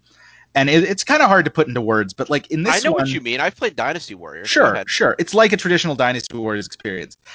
This one is just far more focused on brief bursts of action. And what I mean by that is I'm on like chapter five of the story, and I, I think I'm more than halfway through the campaign at this point but there has yet to be a single mission where it's been like, oh, you have to capture these keeps and you have to go get a bunch of stuff and you have to like defend. It's mainly been okay, get from point A to point B on the map, fighting things as you go, then fight the big boss for the map, and then that's the level. Like yeah. the actual story chapter missions don't feel they're longer and maybe a little more complex than like the side missions you do to get ingredients and level ups, but it, it's just a less complicated game that is more focused on a lot of story stuff and a lot of like let's let's show off um this the prequel aspect it just it, it, i get it it is more like this game is obviously meant to be more accessible to people who are like really loved Breath of the Wild because that game was so singularly popular. Even for a Zelda game, it was crazy popular. Yep. And so, you know, I say all this as someone who played Hyrule Warriors, the original, three times across releases. Which is so you know. crazy to me, by the way. You're like Yeah. the biggest fan that game ever had. Yeah, I finished the story and I, you know, spent time in the end game every time I played it on Wii U and 3DS and on Switch. And this game just, and it also came out in the middle of new console fever, you know. So, so it's not like it's get, it, it's not my sole game I'm focusing on, but Yeah. I'm just not as compelled to go back to it. And obviously, I also was not a big fan of Breath of the Wild, but I, was a fan of what Hyrule Warriors offered in terms of like that Dynasty Warriors experience with a familiar skin. And it's just, it feels like such a watered down Warriors experience that I, I I'm just not, I don't, I don't like it as much. And it's not a bad game. It's fun to play What through. What do you think of it? So I've played the demo, by the way, so I know how it plays. What do you think of um, some of like the things like going and turning on uh, the those those dudes? You know, the dudes. What are they called? The guardians. the Guardians? Going and like turning on the guardians as like a as a thing you have to do, and then I mean- like you do have to switch to Zelda and protect her, I think, and and you do run around and and like you do have like I mean, both. You have magic and you have like Sheikah Slate powers. It's it's got some complexity. It no, I mean, and these are these are they're they're, they're analogs to or parallels to to what was in the original. Like it definitely builds off those systems. It's just the the way it presents the actual gameplay isn't as complex, so it's it's less. I mean, and I wouldn't even say Warriors is is complex necessarily in terms of like what you're trying to figure out what to do. It's just there were more complications, and it felt more like edge of your seat trying to make sure everything you keep all the plates spinning. This one just doesn't have that. It's also maybe a little floatier in terms of combating the big enemies, and that there's like the hit stun's weird, and I and that could be there. There were there were elements that I'm like, this is just different, and it's hard to get used to. But Yeah. yeah, it's just overall, it's um, I hear you. and, you know, I, I I think I said this, but you know, I wasn't a big Breath of the Wild fan, so I didn't have come in with that particular love either. So a lot of people are coming to this game for that, obviously. Oh, Um, absolutely, and I of the think that reviews is I read are, are, are all about like you know, oh, I'm so excited to see that that part of the story play out. And actually, a lot of the ones that don't love the new game don't love it because it actually fails from a story perspective at the end. Also, at least a couple people, Game Informer in particular, said. So yeah, I'm interested to see the ending of the story. I mean, I'm not that far off from it. Yeah. Um, so I don't know. I it, it isn't. It's not scratching the itch in the way, and I knew it was going to be different, but I guess I'm just. Uh, I'll say this: I'm really excited for Persona Five Scramble, but I also think that's obviously going to be very, very weird and different from a Dynasty Warriors game too. So I, I don't know. Maybe I just need to play Hyrule Warriors again. it sounds like I need to play Hyrule War. Is what it fucking sounds like. I love Uh, it Did Yeah. you have it on disc or did you buy it on uh, digital? on disc. Got it. So you're gonna pop it in. Yeah, Play it? probably. That's cool. That's cool. Um, did you buy Age of Calamity on disc or on uh, digital? It's on on disc. Yeah, I, I Oh, just ordered it. Wow. Uh, Switch doesn't have a lot of memory space, so I pretty much just that's a traditional console. I get the cards mostly. okay. All right. Cool. Cool. And they keep their values, so you're good there too. All right. Yeah. Um. Cool. So that's that's interesting. Um. Well, I will. I will. Uh, I will go on a little bit of a journey here and tell you, um, what I played a whole lot of, and that is some. I played a lot of Spider-Man. Um, I played Spider-Man Remastered. Um, I originally so Insomniac did a really cool thing, and that is they they heard that everybody was pissed that you can't bring over your Spider-Man save from PS4 to PS5. Um, and I was upset about it too, but I thought there's no way they're going to change this because there's a new there's a new uh, achievement list and there's a trophy list. There's just no way. And they did it. They were like, you know what, F it, we're going to do it. But in order to do it, you had to still have Spider-Man. So I, I luckily had a copy I could use of Spider-Man PS4. I popped that in. I um, yeah, then you create uh your save data like a special like export function has been added to the old Spider-Man on PS4, and then you go to PS5 and it's waiting on the cloud and you pull it in. So I did that, loaded it up because what I planned to do was just play the DLC because I never did. And then I was like, but let me just start at the beginning because I need to like relearn the combat. And then I just played the whole game through anyway because I love it. Yeah, it's very good.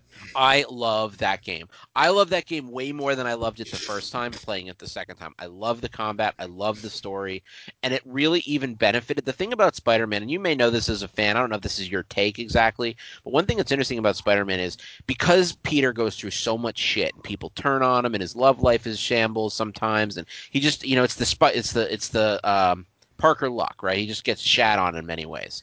Um, knowing what's going to happen before it happens makes it a kind of a more comfortable experience to watch and, and experience. So mm. I was I was playing through it and I was like, oh, well, I know this is going to happen. I know what's going to happen to Aunt May, you know, or whatever, and I can enjoy that like not enjoy that. Wow, that sounded terrible. Um, I can I can play the game and not like dread those things as much because I just accept that they're going to happen. Um, I loved it, so I played that all the way through. Had a great time. Did most of the side stuff. Played the DLC. DLC is pretty weak, to be honest. I'd heard that it was only okay. It is only okay. Um, all they did is make the combat too hard and not fair hard. The kind of hard where they take combat that's very well tuned and like um, add a bunch of like rocket launchers and machine guns that you can't kill easily. And sometimes you do well and you clear everyone up, and then sometimes the sway of battle just doesn't go your way, and 15 things hit you at the same time, and it doesn't matter how much you hit the um, dodge button, you can't dodge at all, so you're dead. So it just feels really unfair hard instead of like quality hard. And that game before that point is so quality hard, I felt like when it gets hard, that it was a bummer to experience that. But anyway, so while I was playing remastered, I was reading reviews of Miles Morales, uh, and people were saying like, "Oh my god, if it's, it's, I didn't think it was possible, but it's even better than Spider-Man remastered. Oh my god, it's so amazing." Um, I don't like it quite as much. It is though one third of the game that that remastered is. I would say it's a full one third the length. It's a little more than that because you still have the whole city and you still have quite a few side missions. But I'd say it's about a third of the of the overall content that remastered is for almost the same price. I did the thing where you get the uh, where you get like all of it for seventy bucks, so that felt better. Um, uh-huh. Um, but if you but if you paid fifty for Miles Morales, I don't know if that would feel awesome. So the other thing too is um, Peter Parker is older. Um, Miles is much younger. And so I think it's probably if I was a little younger, it might be more Miles' story might have been more relatable to me. Um, Peter's story is just a little bit more relatable in terms of like my age or, or feeling closer to that age. It's been so long since I've been Miles's age, you know. Yeah. Um, but he's a super likable character. It is a very, it is a more um, um, focused story. Um, there are some some things like I've heard people say like it has the same problem a lot of Marvel movies have, where it's kind of got like a little bit of a villain problem, where there's great villains that could have been built out, but they just don't take the time they need to really expand, mm-hmm. and that's mm-hmm. true with at least one of the villains I can think of specifically. But it's just a really fun story. The combat is really fun. The new Venom abilities are really fun to use. Um, it's just a really, really good game. So I would say just playing both of them is great, and I'm really excited to see what they do when the two come together. Because my guess is probably this hasn't been confirmed. They did say Spider-Man Peter Parker's coming back, and the trope they used was he goes on a vacation for two months, and that's when Miles takes over, so that Miles can be like, you know, the Spider-Man also, and it's not some second fiddle nonsense, you know. Yeah. Um, and then he but he also becomes the Spider-Man of Harlem, so they could go that route where they like split the city, which would be fine. They're both the Spider-Man, but of different parts. Um, but it's also possible, and and they may just make the you know, and they may do that, and they may focus next game on Parker, and then like a little bit of Miles, or they may call it Spider-Men, you know, and yeah. just have it be about both of them. That's certainly possible. I mean, so go ahead. Oh no, I was just gonna say it is weirdly more and more becoming that Spider-Man is a multiversal character, so they might even go that route by the end of this. But not necessarily the next game, but eventually. Oh, absolutely. I mean, I just love that this franchise is humming along, and it looks like they. I mean, I could see in two years having another Peter Parker fronted game or one that uh, uh, features both of them, and I would love that. Um, I think people went a little. Again, this is just my personal opinion. I think people went a little too like they were so happy about having Miles in a game, which is so like it's been way too long for something like that to happen that I think people went a little overboard on the oh my god it's so much better than the original Spider-Man. Uh, well, possibly. Uh, we'll, we'll see. I'm going to talk. My next game will kind of build off that point. Oh, okay. Well, that'll be interesting. Um, uh, anyway, I'll just I'll just I'll just leave it at that. That that I think there was a lot of of people saying like, oh my god, it's so much better than the original. I I like the original better, but there's a lot more to it. Um, and for me, it was a little more relatable. But Miles, anyway, it, it couldn't have been handled better. Let's put Sure. it that way. If you're going to make a Miles Morales game, you couldn't do it, and, and you had the year that they had or whatever amount of time, you couldn't do it better. So anyway, how about you? What's your next one?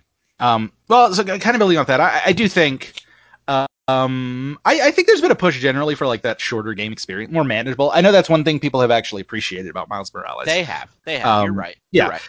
So I think that that kind of plays that's into it. It's the a more thing, though, focused Spider-Man- experience. But Spider-Man Remastered or Spider-Man is already not Valhalla. It's already No, not sure, You know sure. I I'm mean? not Like, it's saying you know. 20 hours. So this is like six hours, and so that's the thing. You know, it's like we're not uh, the, the the economies of scale are very different. Sorry, go ahead. Sure, sure. I but I, you know, I think there's value in that. But I also I think my counterpoint, not that people weren't excited, and I was excited because I love Miles Morales as a character, but like, you know, who else I love as a character is Kamala Khan. Um, I love Miss Marvel. Oh, she wow. represents a part of me that is um not really seen in fiction a lot because I'm Palestinian. I'm I'm of Middle Eastern descent. Um, raised Muslim, all of that. Uh, and at the opening of Avengers, that that stuff really shines through. But as that game goes on, man, I'm having a hard time with Avengers. Yeah, I played it. Uh, it is. I can't finish it. I, I there is it kind of it does that thing that a lot of these like persistent games do where it starts off very focused and feels like the traditional single player experience you kind of would want from the game but at a certain point it's like all right time to go on missions and collect special packages and do vendor quests to up your rank. And it's like what are we doing here? I, I just think my, my problem with that game is I think they did a really good job with the story up to a point. Kamal is really well handled. absolutely I think I think that um, I love that that game makes her the main character and lets her be like our entree to this to this group of characters. I think the story nails all of that. I've heard people. I think I saw you tweet and say like this one scene is worth half the price of admission. another friend, another friend of mine, um, who uh, uh, like loves Miss Marvel. Not a huge comics fan. Um, but like loves Miss Marvel and and and she's not even really a gamer, but she was watching her husband play it and was absolutely in love with the game because of Miss Marvel Kamala Khan and and and those really great scenes when she's It- just so jubilant. it's the smartest decision in the game i would say Yeah. absolutely So here's the Um, problem with, for that I have. I started playing the combat and like at first I was like, "Ooh, I don't really like this." Then I started getting into it a little bit and I was like, "Ooh, this is pretty fun." Then I started hating the combat. I mean, I hate the combat in that game. And I've heard people that I really appreciate like Skill Up, for example, talk about like he thinks the combat is masterful and like he's so upset that it's not in a better game. Um I thought maybe that was true for a second, and then I, now I, I hate that combat. It I i- hate the health system most of all. yeah the the thing i've seen a lot of is that it is a game built for endgame and i think that comes through in the skill trees when especially when it's like most people have agreed it's like you're not going to be anywhere close to like finished leveling up when you finish the campaigns you have all of the like actual fun abilities and builds and stuff you can do that are behind this long grind wall. Um, and i do think it feels very basic early on. Um, it doesn't help that the enemies feel very generic. It feels very um, early 2000 2010s in the way that the combat works and the type of enemies you're fighting it's such a generic gray mess of like robot dudes I know, God, no Um, distinction.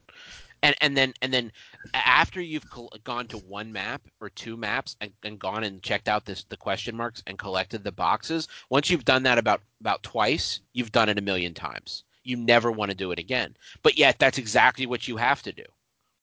yeah It's Um, terrible. It's terrible. Let's just let's face it. Not only do uh, do I think it's terrible, but fucking Steam thinks it's terrible because that game died.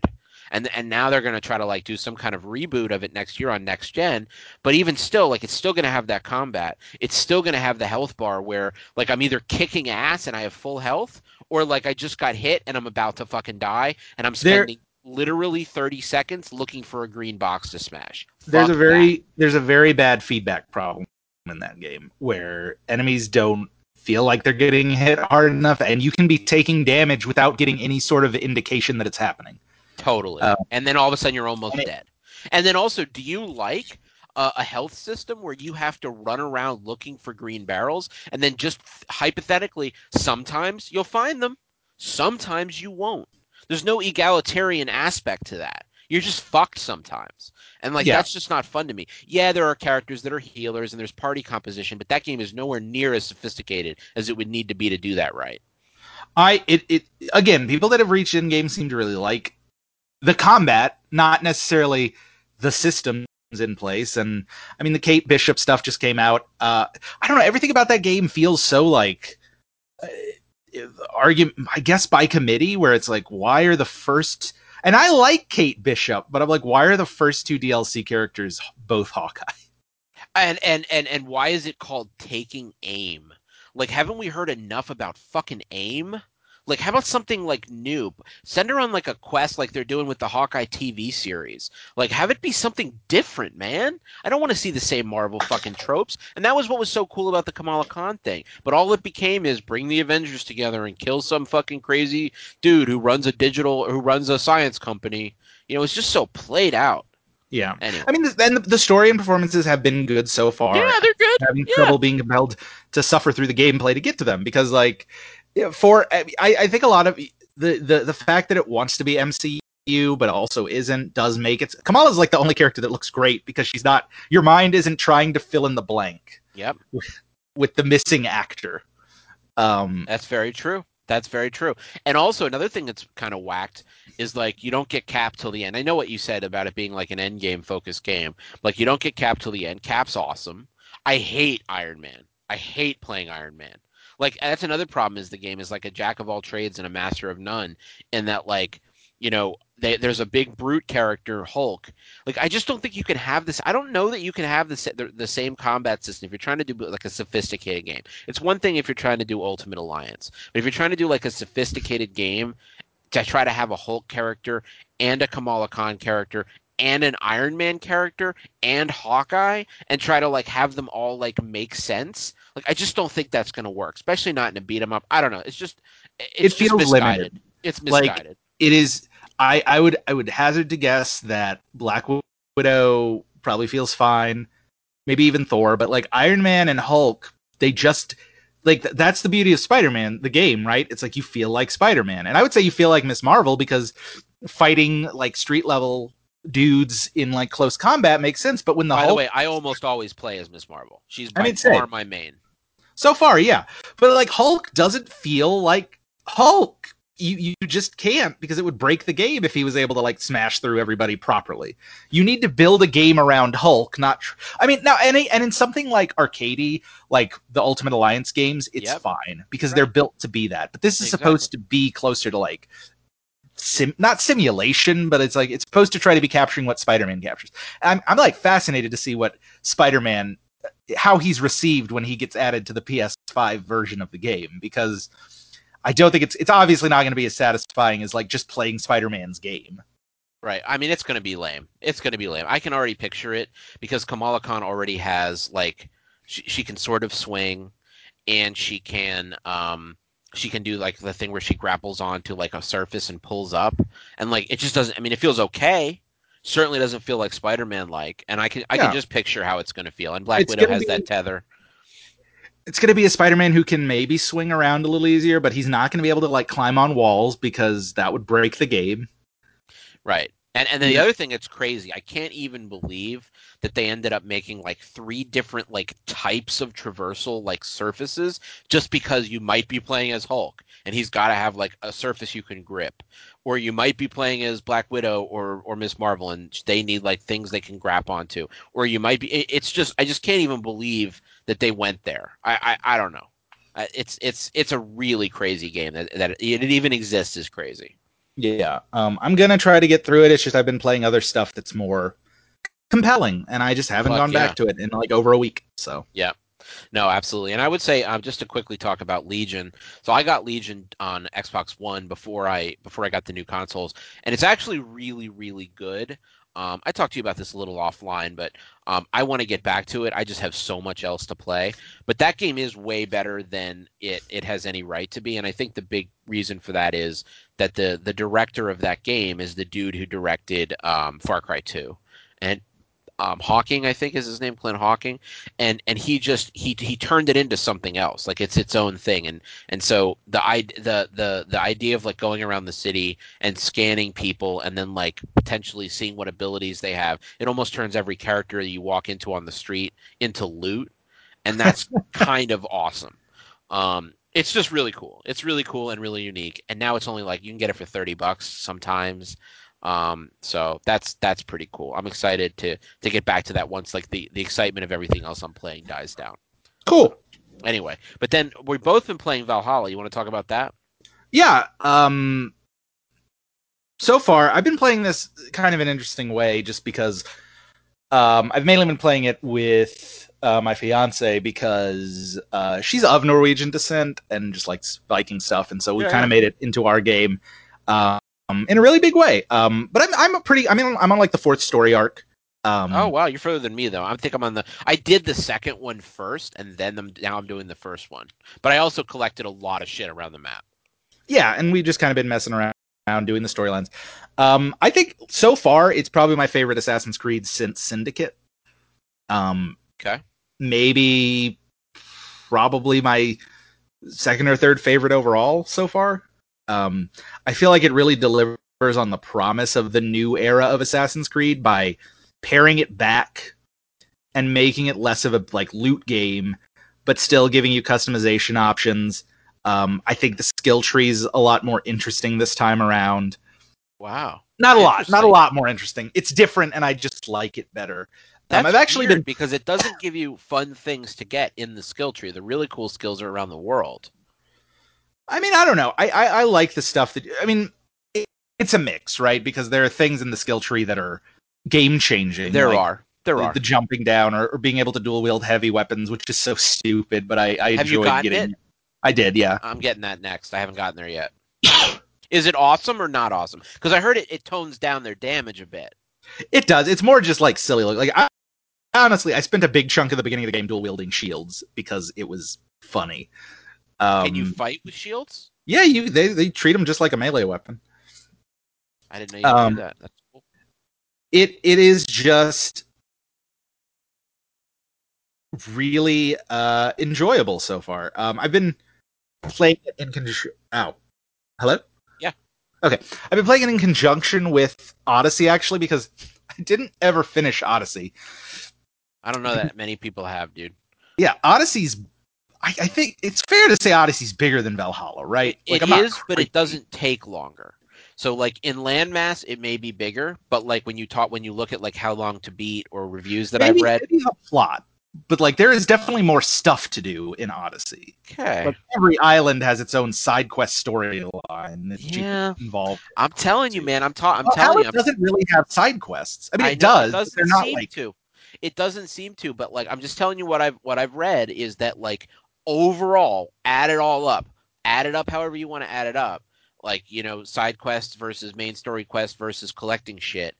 I've heard that completionist playthrough of Valhalla is as long, if not longer. That's just what I've heard. And the I other mean- reason that that's that's really kind of anathema for some people is the fact that they specifically said, like, we learned our lesson from Odyssey about the game being too big. I. I've yet to feel the bloat. I, Yep. I maybe I'll get Yep. there. Maybe I will. And I know I realize I'm over 20 hours in. It's not like I haven't spent a lot of time with the game. It just feels more naturally well designed. Um, Well, I that's really been my takeaway. Two years. They got two years to do these games, and they need two years. I'm glad they have more franchises now, so they can take the time they need with Assassin's Creed. Um, it needs two years between uh, generations or between uh, games, absolutely. Um, and I mean, it we'll is. It is cool. I mean, I, I would not be surprised if there's an Assassin's Creed game next year because there was only one year between Odyssey and Origins. yeah, I, I don't. I don't. They have two teams, is more what I mean. You know, like they have Yeah. two Assassin's Creed teams. Yes, but the Odyssey team made Fenyx. oh, right. So yeah, maybe maybe they won't. We'll see. We'll year. see. Yeah. Uh, but the thing playing Odyssey that has been interesting to me comparing them is that I it just feels more personal, and that's a thing I like. If you look at the Assassin's Creeds, I prefer Syndicate, Assassin's Creed Two, um, and this one are that they are more centrally folk. Excuse me, centrally focused narratives. You have a village, you have a tight cast of characters that you're journeying and growing with. Odyssey does not really have that. Um, Odyssey is an Odyssey. I mean, it lives up to its name, but they just feel different. It, it, Odyssey feels a little gamier to be playing it compared to Valhalla, which it feels more somber. It feels a bit more serious and just definitely something more somber and serious. I'll agree with you totally there. Um, I also think that the way that they handle side quests as being like wealth, artifact, and side quests and, and stories is cool. I like that. Yeah. I also am still like exploring and discovering. Like I still don't fully get the way weapons work. My understanding is that like there's just very few weapons in this game yeah. comparatively. And that's awesome because it's overwhelming in odyssey. And and and for and it's overwhelming in terms of like all the different weapons for not that much difference between them.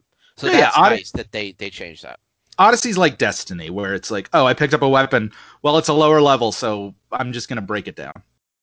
Or or try to level it up or whatever yeah. Or, or less so yeah destiny's gotten better about its loot. But but i mean that's kind of the there's so much loot is more the point. Yeah no, totally, totally. I'm digging it. Definitely, I like the chunky combat. I really enjoy. Um, I, I, I definitely wouldn't say that I feel like strongly about Valhalla over other games. Uh, I think I feel I think I like it so far about as much as Origins and um, Odyssey. But again, I'm not that far in it, so we'll see how it yeah. how it, how its mileage works. I just think it's just another cool evolution in the Assassin's Creed games. It doesn't feel very different to me though, but that's fine. It's not supposed to. No, um, I, I think it just what it does different works for me well enough that yeah. I I was not excited for this game. I'll be honest. It, it didn't didn't hype me up, but then it was like, well, this is one of the games that if if we're gonna pretend they're new next gen exclusive, this one is being positioned as such. So yeah, I went. Well, well, also I've heard people say like people that really get into graphical like you know impressiveness, um, like Digital Foundry for example, like they they compare Cyberpunk against even on like PC against uh, Valhalla, uh, AC Valhalla, and they think Valhalla comes out stronger in terms of like just uh, awe-inspiring graphically and visually. I, it was a lot of I because I also had a new TV. It was yeah, it's hard to say. Yeah, it was a lot of fiddling, but I think I finally got in there, and yeah, it is a very pretty game. Um, what is this fiddling you keep talking about? You told me that at the beginning you got to do HDMR, HDR fiddling. Everybody has to do that, but are you doing more than that? I, I think it was an issue of like visual stuff, and I, I just, I, I, I, again, I've never had a TV that required this much work between the TV and the system, so it, it just was a lot of like fiddling with the games, and then Destiny has it had this was pre-patch. I, now that they've upgraded it, it actually works smooth, flawlessly. But yeah, Destiny 2 had its own set of problems with how you had to like oh, it's technically bracing its brightness off of the non HDR setting. So you need to like turn HDR off and then go into Destiny and then set the brightness and then go back to Destiny. And actually, the, the black bar means nothing. You have to like set it in the dead center. It was just a lot of that stuff that having not upgraded in seven years had been like a headache getting my head around. Mm-hmm. Mm-hmm.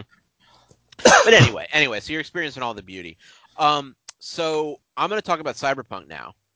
Um, and this is this is an interesting story, and this is there's all there's a lot to talk about with Cyberpunk. Do we want to talk about that last or what? We can end with Cyberpunk. I'd be okay. fine with that because most of my other stuff is pretty brief. I think. Okay, go ahead. Uh, let's see. What do I got?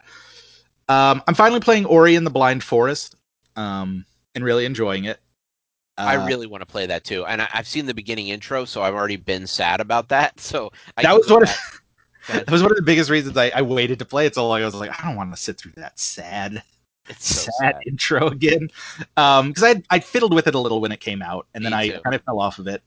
But I'm really enjoying it this time. It is a really well made Metroidvania, um, and I'm excited to be able to go right into Will o' the Wisps because they're both on Game Pass. You think you're gonna uh, play both back to back? Maybe not immediately. That's a lot of Ori, man. Ori is not that long of a game. Okay, okay. It's it's honestly pretty short. Um, I'm glad you have Game Pass and are keeping it more than a month, though, dude. We'll see. I mean, honestly, I'm still not playing that. Like m- most of what I'm playing is not on Game Pass, so I'm like, dude, Elder Scrolls just hit. I mean, I don't want to play. I don't want to play Skyrim again. I don't know. All right. Um, I've been playing a lot of Hitman 2. That's one of those games where the, the the new loading times really do make it a different experience because if I screw up or if I want to do something differently, like save scrubbing is so much faster.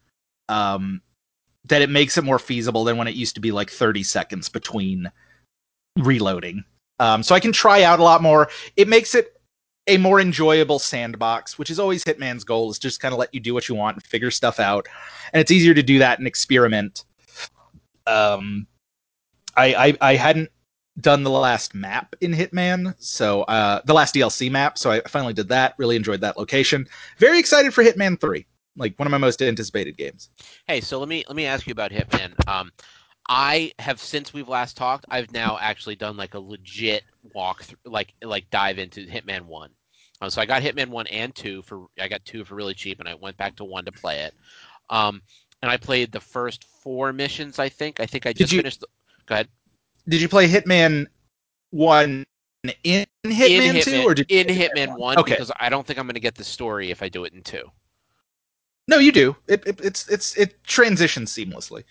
But I mean, eh, that's fine. It's not a big deal. It's, It's not, not- like It's, It's not- unlocks, but I'm not that into that kind of thing yet. So, like, do I really need to care about the unlocks, or are they really important? oh no no no. I just it, you know I I've been replaying a lot of them because I enjoy them. But like, it's not like the story's any different. It still presents the story the exact same. way. Oh, it does. That's So when you play, so when you play within Hitman Two, it does the full story. Because what happened to me is I loaded up Hitman Two, and it was like, "Do you want to know what happened up to this point?" And I was like, "No, fuck," and I closed it down. No, no, yeah. If you if you play because you can choose Hitman One campaign, Hitman Two campaign, Patient Zero campaign. They're all like there, and you can play through them in the order intended with the cutscenes and everything. Oh, I didn't realize that. Okay, that's awesome. That's So unfortunate. It presented it that way, but Yeah, that's that's too bad that it's like, do you want to get caught up? No, dude, don't fuck up my experience. Anyway, not that the story is that important. it's not a big deal. It really Yeah. isn't. I, it's just it's mainly the small mechanical details because they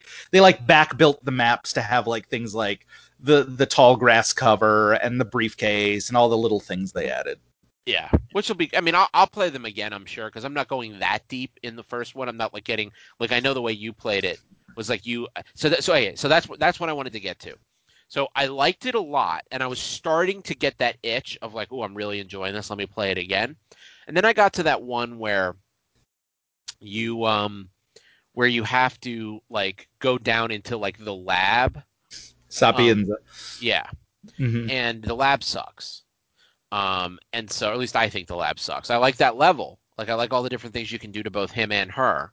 But I, when I get to that lab, I'm like, there's only one way to do this, and it's that same thing, and I don't know. So I, I got a little turned off by that. But I, it, really, the reason I stopped was I started playing other things also. But what I want to understand from you is, I remember when the games came out, you were having so much fun playing like each map for an extended period of time, and I want to know how you tackle each map for the first time. Like, what is your operating procedure? Do you do all the opportunities first? Do you do all the something else's first? How do you do it? Um, for me, I typically first time through, I just let what happens happen because it's more fun. I don't look at challenges or anything like that. Um, You do look at the at the opportunities though that you find. oh yeah, mission stories. I typically just wander the map. I see what there is. If I when I run into an encounter, I listen to it, and typically I'll just go do that because I think it's you know they're they're there for a reason to kind of teach you the level a little bit before you start going off on your own. I typically run through the mission stories because again they're they're also usually very fun. They have the mo- that's where you're gonna get this the lore bits quote unquote. I mean it's Hitman. The, the lore's not No, stellar, but it's it's, a, interesting. it's a funny game. It's Yeah. more for the like dark humor that you want to do that stuff. when you say the um, story stuff, you mean the opportunities. Well, the opportunities, and then like yeah, because if you know, like in the first mission, you might overhear a phone call and they're talking about you know stuff for the partner or whatever. I mean, again, I don't care about the Hitman Two story really, um, but I I enjoy the stories of the world and like yeah, the stories of the opportunities and the missions and the progressions there. Yeah. Um, and then just the comical stuff. After that, after I've done the stories, I will typically I'll look at the assassinations and I'll be like, okay, what does it want me to do? Can I figure this out on my own? And I usually will try to figure stuff out on my own. And then for some of them, it's like they're either redacted or they're so wildly specific that I just look stuff up because I'm like, you know, I want to do this. Um, and sometimes I'll just get them out of the way. So like, there's one in um, the the last DLC map. There's a thing where you can like become a doctor to get to one of the patients. Um, and you can either poison his pills or strangle him with a stethoscope. And so I just like will save scrub and and do one and then do the other because you still get credit Oh, for yeah. everything once you've done it. Yeah. Um, and you know it's because I'm not. It's not like you're ever hurting for things to do in that game because there's oh so many challenges, and then you have escalations, and then you have the bonus missions. Sapienza is so interesting because it's like most people's favorite map in the entire series right now. Really? Um, as a map. And yeah, I think the the lab part kind of sucks because there really are only so many ways to get down there and do what you have to do. Um, and I typically hate objectives like that Yeah. Because it's more just like a. I think with Sapienza, uh, once I unlocked it, I was just like, I'm just gonna start in the lab and get this done, and then go play the actual level. Oh, okay. okay, Um, you could do that. Okay. yeah, that's one of the later mastery starting points is to start as a lab technician. Um, Oh, so But- that's how. So that's how. So so I thought that you really had to do it in a certain order though, because things would opportunities would end. sometimes that comes up, but for the most part, unless the mission like specifically notes, oh, this person will try to leave, or oh, they're doing this. Mostly, you can you you have a lot of time. It really is a lot of wiggle room before things run out. That's cool. That's good to know. Yeah. Um because and I mean you've seen the Hitman documentary, the way they like built the loops for the different characters I and how to they watch it again now that I've played more of it. I did watch it, but I didn't have the context of playing it a lot to really get it. Yeah. Um so yeah, I just kind of mess around and and now that I've played every map, I can jump around a little more. I still have my favorites. I love Paris, Sapienza, um Marrakesh. Those are like my three. And and a lot of that comes down to having played them the most because they were the first in the order. Um that said, most people hate Colorado. It's probably the most reviled map in the whole Which uh, is which is the one where you're going to kill that rock star in a hotel. I haven't done that one yet, but no, that's Mumbai. okay. Is that? Colorado, I like it okay. It, it again, it kind of has that restriction Yeah. problem, but that that's that's them taking swings. I don't think it's bad. And sometimes the alternate missions, because pretty much every map has an alternate mission or two at this point uh, that like redresses it with a new story. Oh, That's what another reason Sapienza is popular. It has four different variants. really? Yes. So uh, it's Where do it- you find those? if you just like well i don't know with hitman 1 no some of it was free so like on paris if you go all the way to the right past the escalations it should say holiday hoarders Okay. and it like redresses it as christmas time and you're trying to find the wet bandits from home alone i mean it's not them legally but it is and also santa claus is on the map and you can like I'm so get glad I asked you about this. This sounds amazing. Yeah. So sometimes those are fun. Um, I'm a fan personally of the more compact maps with things to do. Like a lot of people really like the big sprawling ones, but I feel like they can be exhausting to run through a lot. But I love Marrakesh because it's so focused. Or I love um, my favorite map in the second one. Actually, it might be Haven Island now. I'm really enjoying the last DLC map, but I love Whittleton Creek, which is like the small suburban town. Um, and it's uh, yeah, I I, How I would just you recommend that I tackle it? So I've done the first three missions or so in in one. I have three to go. Um, and I want to have a good time. I want to do it. I'm going to kind of play it like you do, a little less hardcore, but similar. What would you recommend I do? I mean, I would say at this point, just go with Mumbai. I say do what you like. If like if you like one of the maps, spend more time on it. But if not, um, if you want to be a little less hardcore, I just say play through each one once. The mission stories make it very easy, and then you can get a sense of which map you like, and then you can play around in that. And that's typically where I have the most fun. Is just being like, because again, there's a lot of content for each map. The escalations are fun to figure out. They're like puzzles. Um, and sometimes they can get ridiculous, but uh, they- they're just they're just fun things to do. Um, awesome. So that's what. So you just you just go in. You try to do all. Do you try to do all the opportunities at least? You want to you check all of those off, right? Yeah, for the sto- mission stories, I'll, I'll typically get those. Why do you call Uh, them mission stories? Am I am I saying it wrong? I thought when you I thought when you go like hear something it says opportunity revealing and they're called. Oh yeah, it mission story is like they're both right. Mission stories is just what they're called in the menu, and it Oh, might have okay. different in the first Hitman. I forget. They're called mission stories in two for sure. Okay, that that that's the difference then. That's why I'm confused. Okay. Um, but yeah, I do those. I just yeah, I mess around. Like I'll I'll jump around. I'll probably play Hitman 2 tonight because I'm really into it. And that's what I love about that game. I've been consistently playing it on and off for the past four years now. Because it's just so much fun to come back to. I'm very excited for the third one. Um, By the way, you've played all the maps extensively now in all in both one and two. not super extensively. Again, I haven't spent a lot of time in Colorado or Hokkaido in the first one, and I haven't spent a lot of time in. Um, it's a South American map in the second one. The ones that again, I think two targets is the sweet spot. I don't typically like three target maps, although Haven Yeah. Island is a three target map, and I really like it. So it just comes down to preference. They've built a lot of playgrounds, and it's it's just just a matter of figuring out. I think the escalations are fun after you've done the map a couple times because Mhm. it it can they can help you learn specific parts of the map in ways that the, the main mission won't. Awesome. Uh, I'll do that then. So I'll do a couple opportunities through, um, or or mission stories, and then move on to some escalations and like play around with that. But you're not trying to get hundred percent. You did that on Paris, but other than that, you're not trying to get hundred percent. You personally.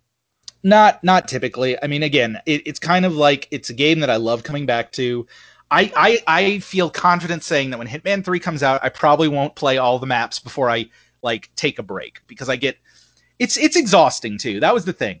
the The first one, I would play the map so intensely that the once I was done with Paris, I had to take a break because the thought of learning a new map was so exhausting to Uh-huh. consider. Yep. Which is why I've tried to be a little less rigid so that I can kind of bounce around and have more fun. That, I got you. Perfect. Perfect.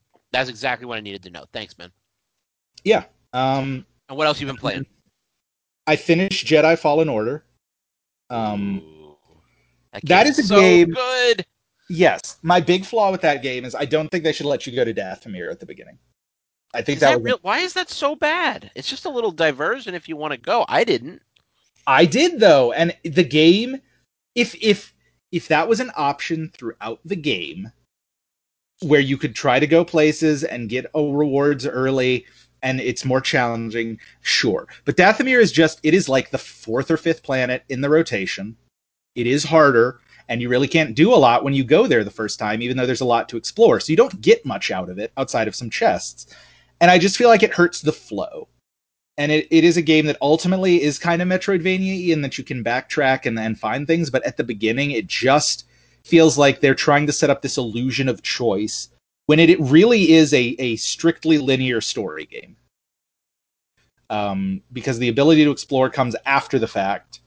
Um, and I just feel like it hurts the pacing. And I do feel like that game is is generally pretty weak at the beginning because everyone's so guarded and you don't learn a lot until I'd say about your first visit to uh, Kashyyyk is when it starts to pick up, which is about when I paused. Uh, but the back half of that game is excellent. Like once you start getting abilities, and you can get things like force push and pull, um, and you get new sword or lightsaber abilities and all that stuff. It it it opens up really nicely. Um, it becomes just really good Star Wars. I really like the characters. Um, I'm really surprised because you were just like not into it before. I wasn't. I'm, but I'm willing to admit it gets better. Um, and yeah, The Mandalorian is a big part of why I decided to play it because there's a non-zero chance that it'll be relevant to that show. Why do you say Uh, non-zero? what does that mean? Just, I mean, I don't think it's super likely, but last week's Mandalorian heavily referenced the the story campaign of Battlefront 2, so you know, Okay. you never know. And and based on plot stuff, there is the potential for a Jedi like Cal Kestis to show up on that show. Interesting. Okay. Cool. But That's I really enjoyed it. That's a really out there reason. But hey, if you were just in the mood for Star Wars because you're liking the Mandalorian, that's also fair. You know. I listen. I, I I legitimately I think it is a possibility when you see that they've been bringing actors who played animated characters in to play them in live action. I don't think it's crazy to think television actor um, Cameron Monaghan might get cast to play his Star Wars character in a TV show.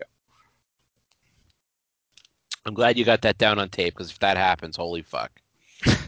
Um, yeah, I really like Jedi Fallen Order. Um, I think it has flaws though.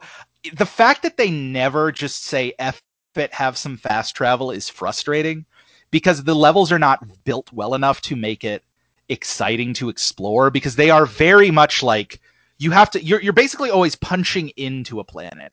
And that that made it a little exhausting at the end because every time you would go back to a planet it's like, "All right, let's run through these areas I've already been through before I get back to the big No, goal, the other side of the map." You're right, and also the map is not good enough.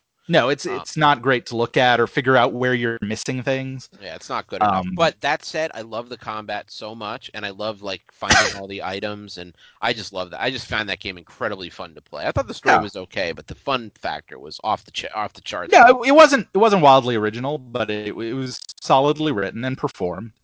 Um, I did. It was funny. I did not. I thought I was. I was like, oh, I'm at five stim packs. That, and I was at the end of the game. That's probably the max. And then I found out afterwards it goes up to ten, and I was like, I missed a lot of treasure. yeah. Um, uh, I didn't feel like. I wish it was a little.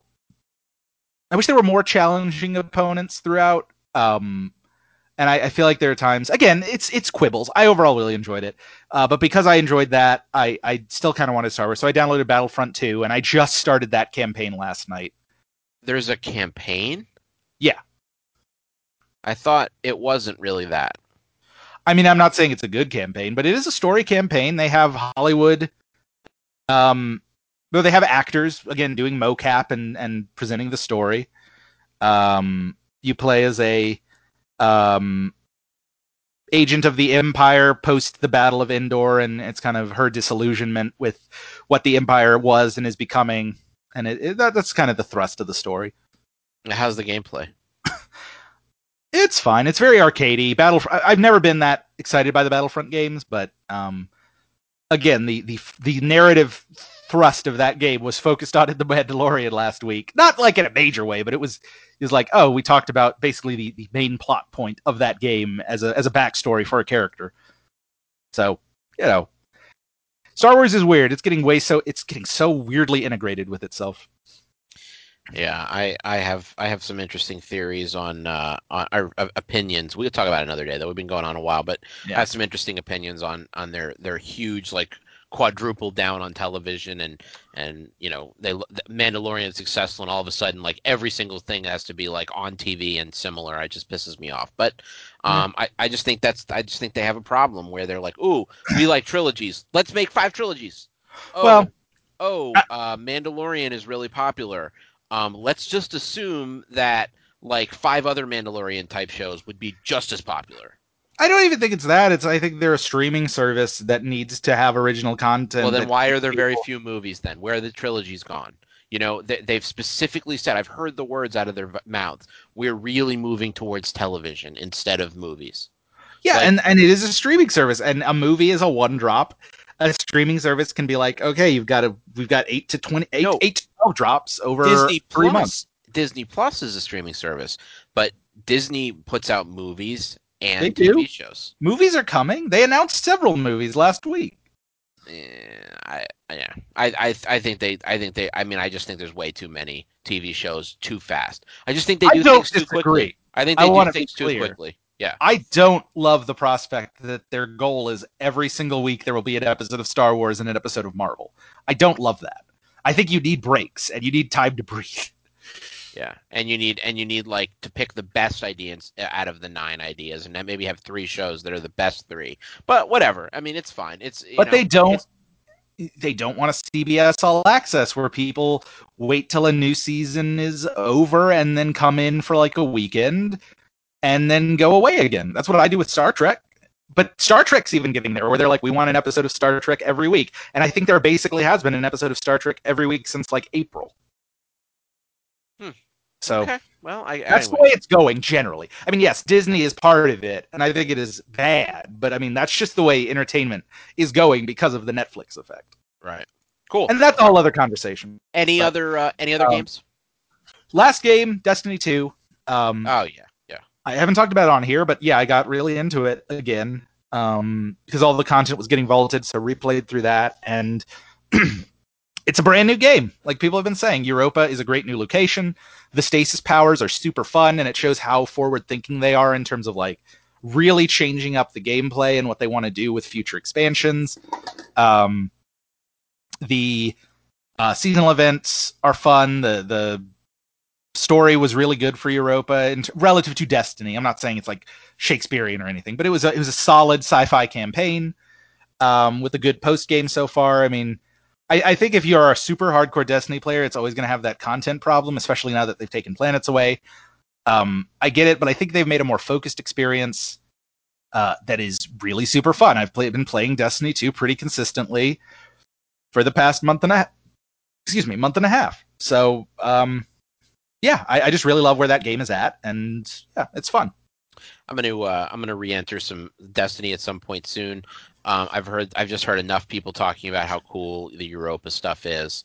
Um, and uh, it's it's time to dive back in, especially because now also I get the added benefit of getting to experience the game in like the PC way with like the expanded um, uh, field of view and the frame rate and all those cool things that PC have had for all the couple years. It'll feel like a very different game. So now I'm really excited to try it again yeah, soon. It's really good. Awesome, awesome. So I'll just uh, fill in my last little gaps. Um, I played um, Forza just to play a little bit of a racing game. Fell off that in about five minutes. Um, I um, I played um, Call of the Sea, which is like a new game that's on um, Game Pass. Uh, I just started that too. Yeah, it's it's good. It's good. Yeah, uh, it's very basic, but it's good. Um, and um, it's like an easier. It almost feels like an easier, more story-driven version of um, The Witness in a way. Mm. And um, I'm also playing The Raven Remastered, which is like the biggest fucking love letter to Agatha Christie that ever existed. Um, and it's really That's a cool. solid game. You've played it years ago, well, back when it was on PC, when I was in my adventure, one of my adventure game kicks. Really? That's the one with you play as like the dude with the.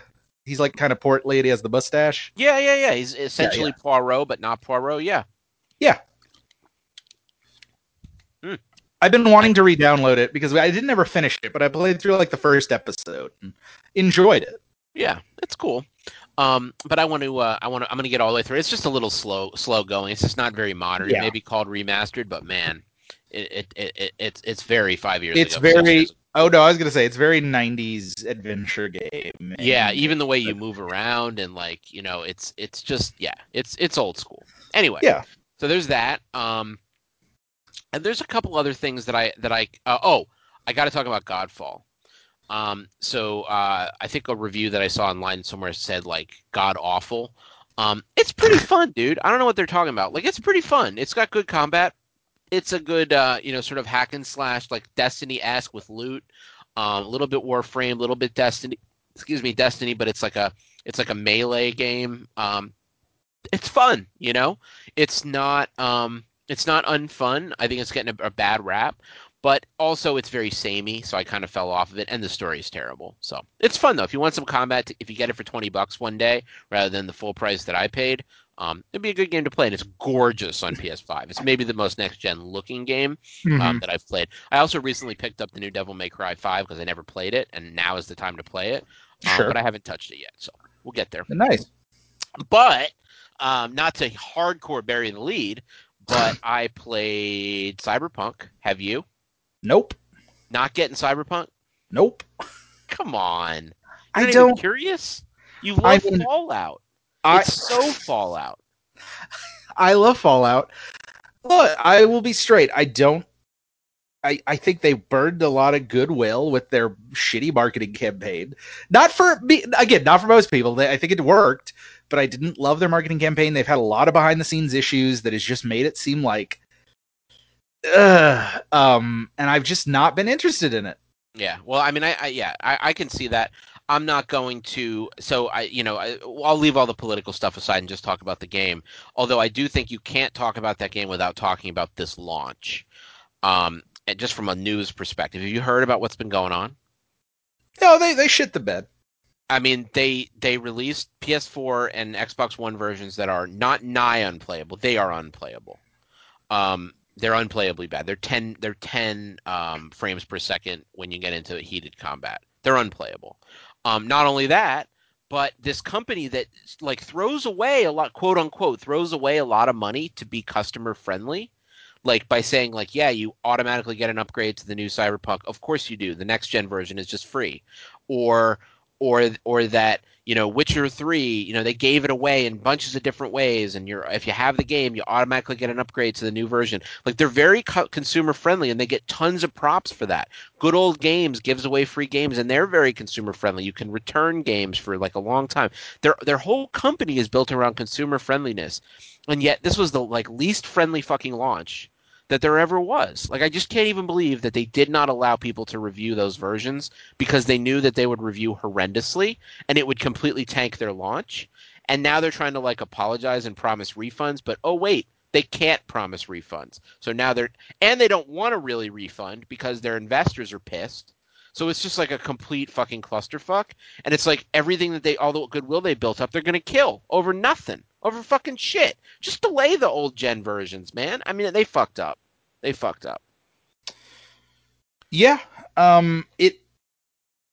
Yeah. Everything about it. Like I said, I I wasn't I wasn't on board with the fact that they um had cyber they they were like using cyberpunk as set dressing without from the way they were presenting it really engaging with the themes and i don't think it's even bringing anything up political when you base your game on like look how forward thinking where you can choose your genitals and like that's that's a big deal when you and then you you have this whole issue of like how poorly you're representing trans identities that's kind of shitty. And i and then to see the game come out and not you know perform well it just seems like this is a company that should have been able to not do no wrong but arguably made the most beloved one of the contenders for the most beloved game of the last generation. Um, and through all their practices were one of the most beloved developers of the last generation. And they'll win it all back. I mean, they'll do something. They'll realize they have to fix this, and they'll fix it. They'll make it up to people somehow. They'll give away freebies to PS4 and Xbox. They'll do something. They will fix that. They're never going to fully undo the damage, but they'll get their goodwill back probably over time. This is the kind of game that I mean, Witcher uh, Three launched with tons of bugs as well. They're a company, CD Projekt Red, that gets way more props than I think they've ever earned um, Witcher 3 is a brilliant game, but it's mainly brilliant because of the story. It's really fun to play, but it's really the writing that sells that game. Like the, the, the, the swordplay, I enjoy it a lot, but it isn't great. Um, you know, and the world is cool, but it's not like, oh my god. You know, it's just it's just like it's all story. That's really what makes that game and the, and the, mature decisions you get to make and the character. And a lot of that is the source material. Anyway, moving forward to Cyberpunk. So the first two or three hours of this game um, are pretty boring. Um, not only that, but the world is dark and gloomy, and it's like if Tron turned the lights off. Like that's what it that's what it feels like. It's just like dark corridors, and it doesn't look or feel very next gen. By the way, I'm playing it on Series X, which is the absolute best you can play it on, except for PC. Um, and you know, it it just I'm playing it on quality mode because I'm not worried about 60 frames. 30 is fine for me because it's more of a narrative kind of game. So I want it to look beautiful and explore this great world. But quite frankly, until I started getting deeper into the story, I was like, this is not very good. I don't get it. Um, now that I've gotten into the story more, I'm a couple missions in. I'm liking it a whole fucking lot more. And I'm starting to really get into the systems and really start to enjoy it. But this is a game, once again, if you really get down to it, it's all about the story and the missions and the characters and the upgrades and the systems, but it is not about like it's not that pretty. And I get like it's got I've just never seen a game be so taxing on a on a on a you know system architecture and get and give me personally so little to enjoy looking at. um, it's crazy. It really is. I don't get like why they went with this look. You know what it looks a lot like, and this is the other ugliest fucking game ever that everybody loves. Um, is that game with uh, Rutger Hauer um, system reboot? Uh, what's what is that game? Observer. Called? Yeah, Observer. I, I, I bounced off it the first time because I can't even fucking see what I'm looking at on the screen. It's so blurry and like, like for some reason, cyberpunk has to mean like blurry and dark, and I don't get why that is. Like, make it sharp and, and vibrant and neon and bright and and like futuristic. It doesn't have to be drab and fucking. I don't know. They it's it's clearly a choice they made. Both these games are the same way, and I can't fucking believe it in either case. Um, that said, now that I'm playing it, now that I'm getting into it, I'm really enjoying it. But even still, it's like you can create your own V. Like V is the main character. You can make him look however you want, except that they all kind of look like the same dude. Um, and like like I couldn't really make my guy look different. I tried all the different faces. Yeah, you can change skin tone. Yeah, you can change haircut. But at the end of the day, he's just like an asshole. you know, he just looks like a fucking dick. And it doesn't help that the uh, that the voiceover guy is like the most one tone asshole voice you've ever heard. He's just like he just like rolls up to people and he's like, "Yeah, I guess this wasn't a good idea. Uh, I'm gonna tell Dex what I think of him." And just like like that's how he talks. Every line. You know what he sounds like? He sounds like you, you probably won't remember this. He sounds like the voice actor they changed to for Infamous 2. Um, and and he I forget the guy's name. It's not the voice actor for this one, but he just sounds so one note. Now I've heard that the female V is way better. Um, but I've listened to her and she's all fucking hard nosed too. I just think I'm bouncing off the tone of this game a little bit. Mm-hmm.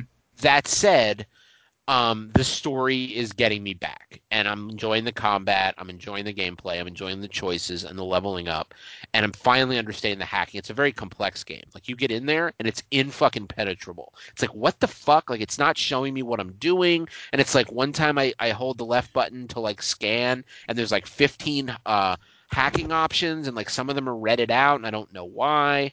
And then all of a sudden like I go to a different place and there's only three options and I'm finally starting to understand why that is. There's a hacking mini game that I still don't fucking understand. But you know what? That's okay because they're usually too simplistic. So at least there's some depth there. Mm-hmm. All I have to say is this.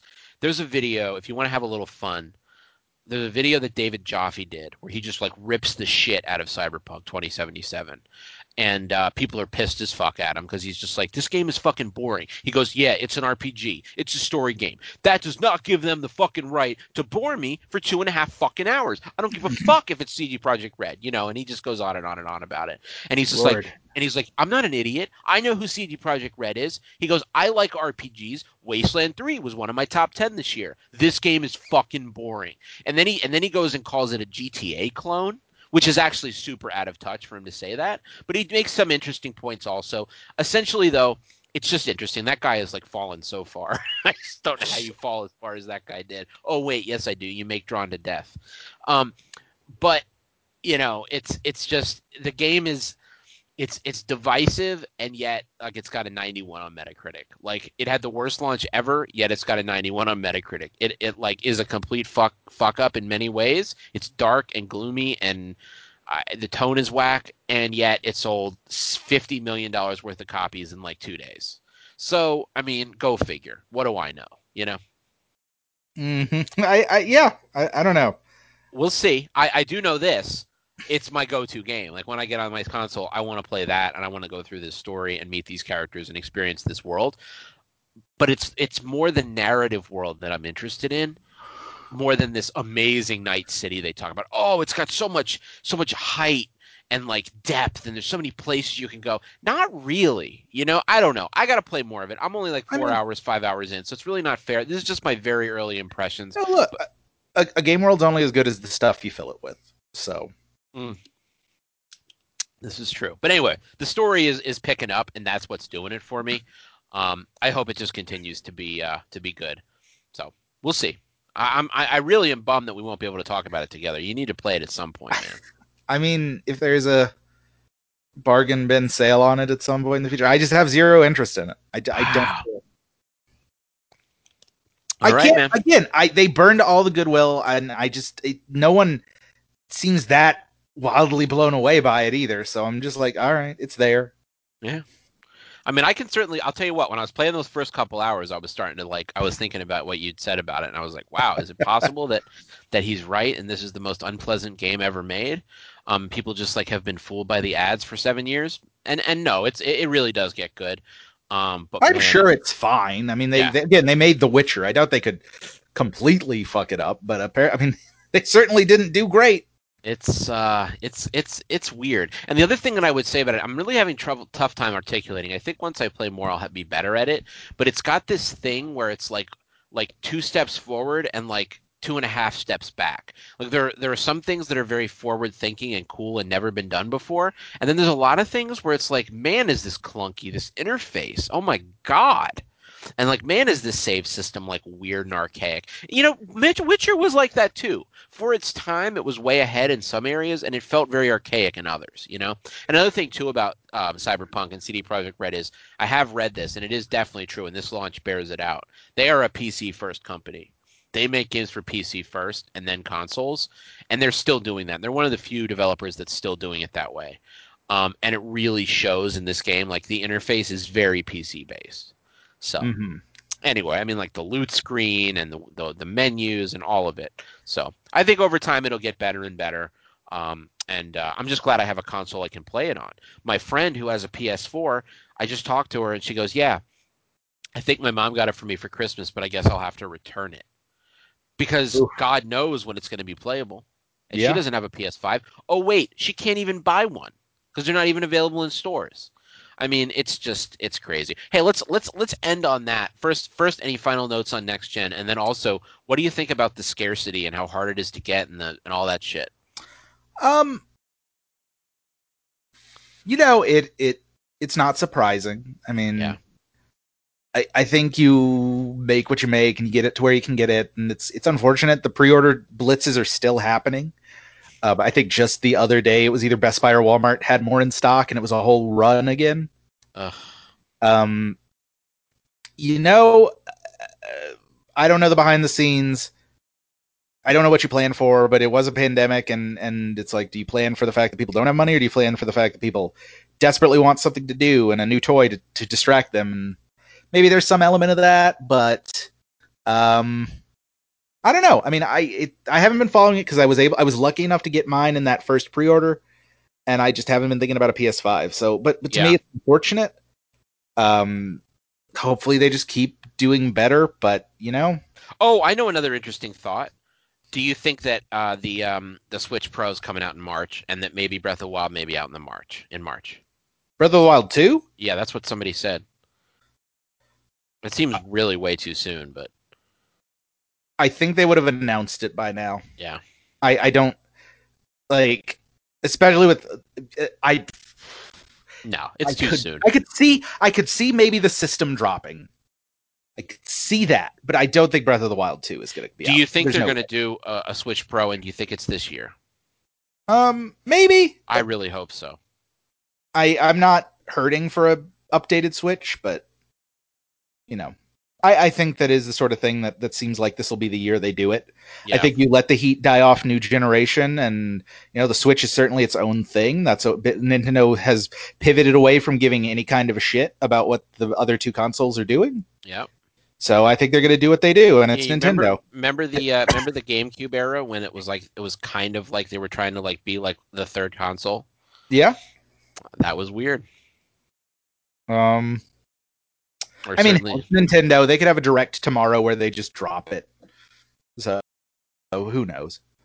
No, absolutely. Awesome, man. Well, this was fun. Um, Yeah. Great to great to catch up and talk about games, and I'm glad we have for posterity, for listeners, and for ourselves how we felt about next gen, man. Because so much is going to change, and um, so many things are going to update, and who knows? You know, we we could be talking in two years, and it'll be, you know, there's a new Xbox Series Y or Series X2 or whatever coming out, and so much shit can change. So we'll see, Yeah, man. Sky's we'll the limit, but it's a great time to be a gamer. I feel like we always say that, but it's true. It just gets more true.